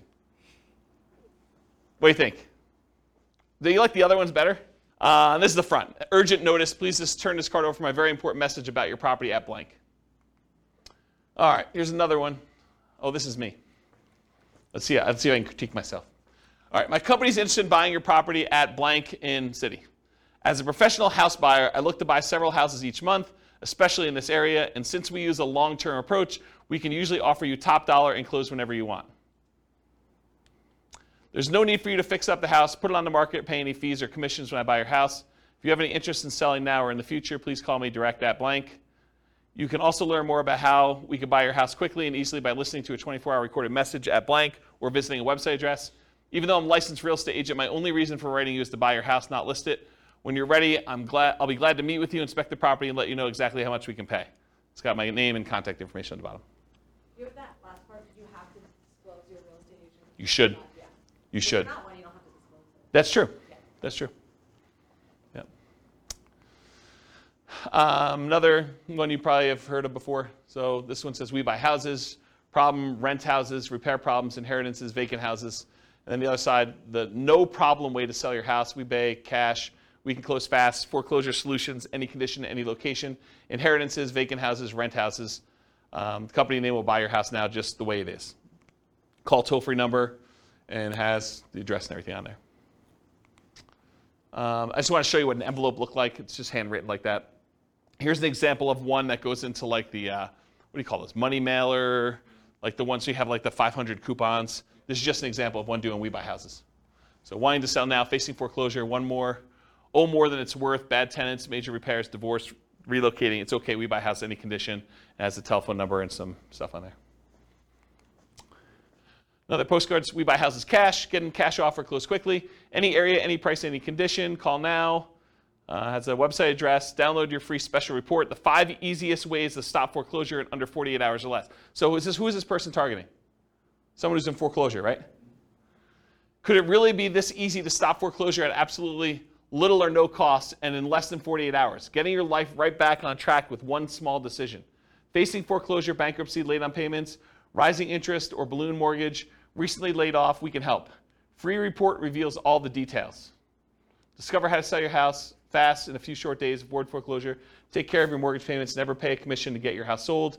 Download it for free now at the address. I think there's a couple more. If you're considering selling, we would like to make a cash offer, selling blank the address. We'd like to make cash offer as is now. Upon contacting us, we provide you with the best possible offer promptly. Your offer will be include verification from a financial institution certifying our ability to purchase your property with cash. We can close within 72 hours or at your earliest convenience. So there you go, there's 72 hours. Over the past 10 years, we have bought houses from thousands of people in an honest and professional manner. If you'd like to sell this one, that you sell this or any other property you own, please contact us at telephone number or visit us at a website address. There are contact information there. And apparently they're operating in a whole bunch of cities because they listed them all at the bottom. Here's another one. This is more like a form. Fill this out. Dear homeowner, very generic. We are investors who buy and sell houses in city area. The, through public record, we are aware of a property you own here in blank county. If you are interested in selling your home here, please contact their names, a telephone number, or if you prefer, you can fill out the bottom portion of this letter and mail it to us at the address above. We guarantee you an offer and we will be in contact with you as soon as we receive the information listed at the bottom. We are looking forward to doing business with you and hope to hear from you soon. And it's basically, yeah, I want to sell my property. I'm asking blank. It's occupied or it's vacant. Beds, baths, square footage, pool, lot size. Why are you selling? Does property need repairs? Is there a mortgage? Are payments current? And then your contact information. And then it says, we'll inspect the property from the exterior and call you shortly with an offer. Interesting approach. Slightly different one. Do you want to sell your blank property? And they highlighted it. Um, I wish I buy houses, land, commercial property, mortgages in the city name and surrounding areas. I will buy I will buy property in any condition. I could pay cash, which is bolded. If you prefer to have an investment with a high rate of return and tax advantages, we will make payments. That's interesting. Should you not live in the blank area, everything can be handled through the mail, no need to return. My attorney will prepare the agreements and overnight them to you for, for you to approve. Call telephone number uh, today. P.S. Please file for future reference if not interested at this time. Interesting one, huh? All right, so those are the examples for that. So media for doing direct mail it could be postcards, could be letters, could be offers or contracts. I don't really have a lot of time to go into detail, but I did do a test where I sent unsolicited, just actual contracts, full-on offers, uh, signed by me to buy properties based on um, a, formula based on the assessed value. So I know what the assessed value in the MLS and the uh, public record data was. I had a formula where I knew approximately what those typically are, and I made an offer based on that assessed value um, straight up. So they could have literally returned it signed. No one actually took me up on the offer. They, a bunch of people called back. Um, I don't think we ended up closing it, but it was a relatively small test. I just kept doing postcards. It was a lot easier. Why? Do you think, do you think people thought it was like fraud or something? I think there's probably some of that. And, and so the question was, did people think it was fraud? I think probably some people thought it was a little fraudulent. I think also, you know, people are confused by contracts. It was like a, you know, four-page offer. And they're like, what is this? You know, what am I doing here? Um, and so I, I, think, you know, this is like the one step versus two step example. That was one step in it, right? I'm sending you an offer. Um, and I think most of the time it works better to do two steps. Just warm them up to the idea? Yeah, and then answer questions, you know, build rapport, answer questions that they have, kind of talk to about stuff. Excuse me. Uh, postcards, letters, offers, contracts, free recorded information lines, websites, lead forms, and special reports. So those are the types of media we could use in order to get in touch with stuff. Uh, what name do you use on your marketing? You could use your personal name. For example, I could use James Orr. Uh, you could use the name of your acquisition manager. So for a while, I had a person who was doing acquisitions for us, and we put their name on there. A pseudonym like Jimmy Orr or Jim Orr. If anyone calls me Jimmy or Jim, I know you don't know me, right? Because that's not my name. My name is James. So like you could put this on there though, so when someone calls on the phone, they're like, "Hey, is Jimmy there?" I know it's from certain marketing. So you could do something like that. Um, so whatever you want to do. Business name, you know, you can put your business name on there. Uh, you could borrow credibility. I forget what I was talking about there. I don't know. Um, and if you're a real estate agent, you should disclose that on your marketing. Phone number, so you can put your phone number, your mobile, your office number, a 24 hour recorded information line, a 24 hour voicemail, an answering service, a live answering service, um, your staff, either your acquisition manager, your admin person. Um, other considerations should you use a local number or long distance number? Should you put a toll free number on there? Should you use an extension or not an extension? Should you include a fax number or not? All the considerations to kind of think about for this. Uh, for the website and email address on there, so if you can go get a custom domain name, you know, for example, I think for a while we were using wecanbuyquick.com. I think I own it, but I don't think it's up because I'm sort of not, not acquiring properties right now. Uh, but we could buy quick, I think was ours. That's an example of a custom domain name. You could do um, shared versions of that where if you have a d- domain name that's good, like we, we, we buy homes.com, you might have like we buy homes.com forward slash Colorado forward slash Denver as an example. Ooh, anything crazy? Storm?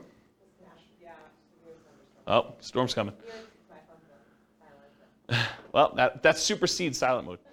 Uh, specific subpage, so example, you could have it, you know, like my, my name, jamesor.com forward slash sell your home or sell-your-home.php, like whatever page you have as a sub home for that stuff on there.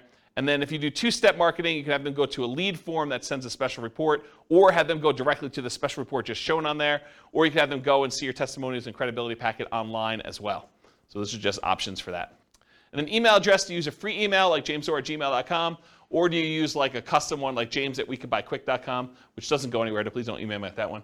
Uh, you can set up an autoresponder so that if people acquire stuff, they can do that. Or there's certain services where you can email an email address and that subscribes you to an email list, um, or it can go directly to you, as some examples. What return address to use? Um, should it be business or personal? Uh, just make sure it matches your thing. If you're saying my wife and I buy houses, you know, you don't want to have like, you know, your business address and have it be a business name on there and stuff like that. Um, I would not recommend doing your home address. You might get people actually coming and driving by, especially if they're upset um, for whatever reason. You use P.O. Box, local business address, uh, of state address, like a mailing service return address. Sometimes that happens too, like if we're hiring a mailing company, which we've done in the past to do that.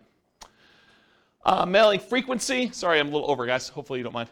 Um, moving parade, you need to be in front of them when they think about selling. So repeated hits. 80% of sales requires five follow-up phone calls after the meeting.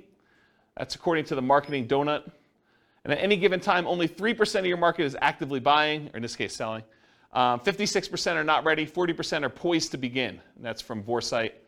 And then 63% of people requesting information on your company today will not purchase for at least three months, and 20% will take more than 12 months to buy, and that's from Marketing Donut as well. So you got to keep in front of people over time, and only a small percentage of people are like ready to go right now.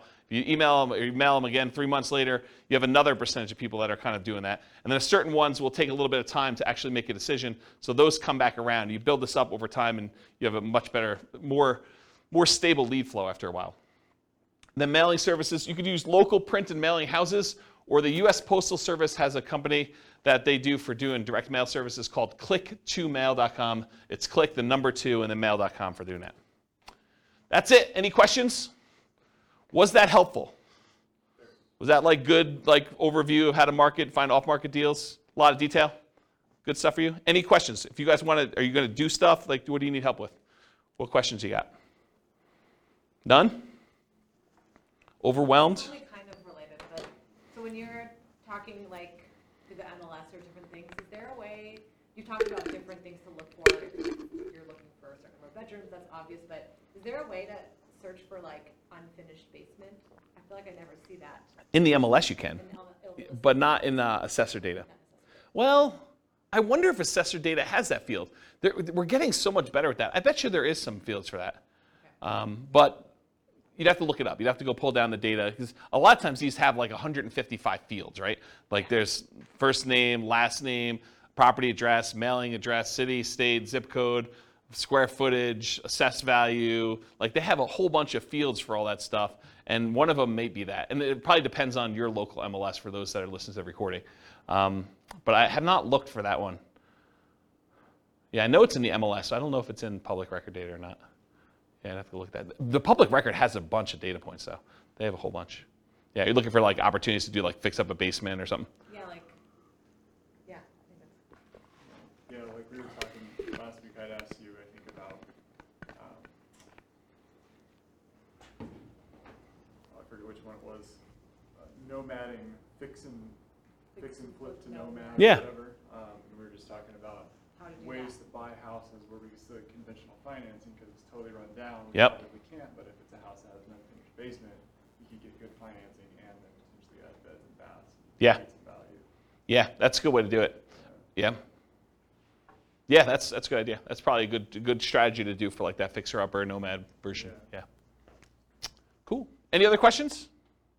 Sorry for going late. I appreciate you guys coming. Thank you all. I will see you all next week. Bye bye for now. With home prices up, mortgage interest rates up, and rents up, but not quite enough to counteract the higher prices and interest rates. Cash flow on rental properties in Wilmington is harder than ever. Book a call with the Real Estate Financial Planner to apply our proprietary 88 strategies to improve cash flow on your rental. See the show notes for a link to schedule your call and improve your cash flow today. If you're a real estate agent, lender, or professional in Wilmington that wants to help our real estate investor listeners, consider reaching out to learn about collaboration opportunities with this podcast. We'd love to add more value to our listeners by having you assist our investors buy, sell, and finance their real estate investments. See the show notes to schedule a call to discuss collaboration opportunities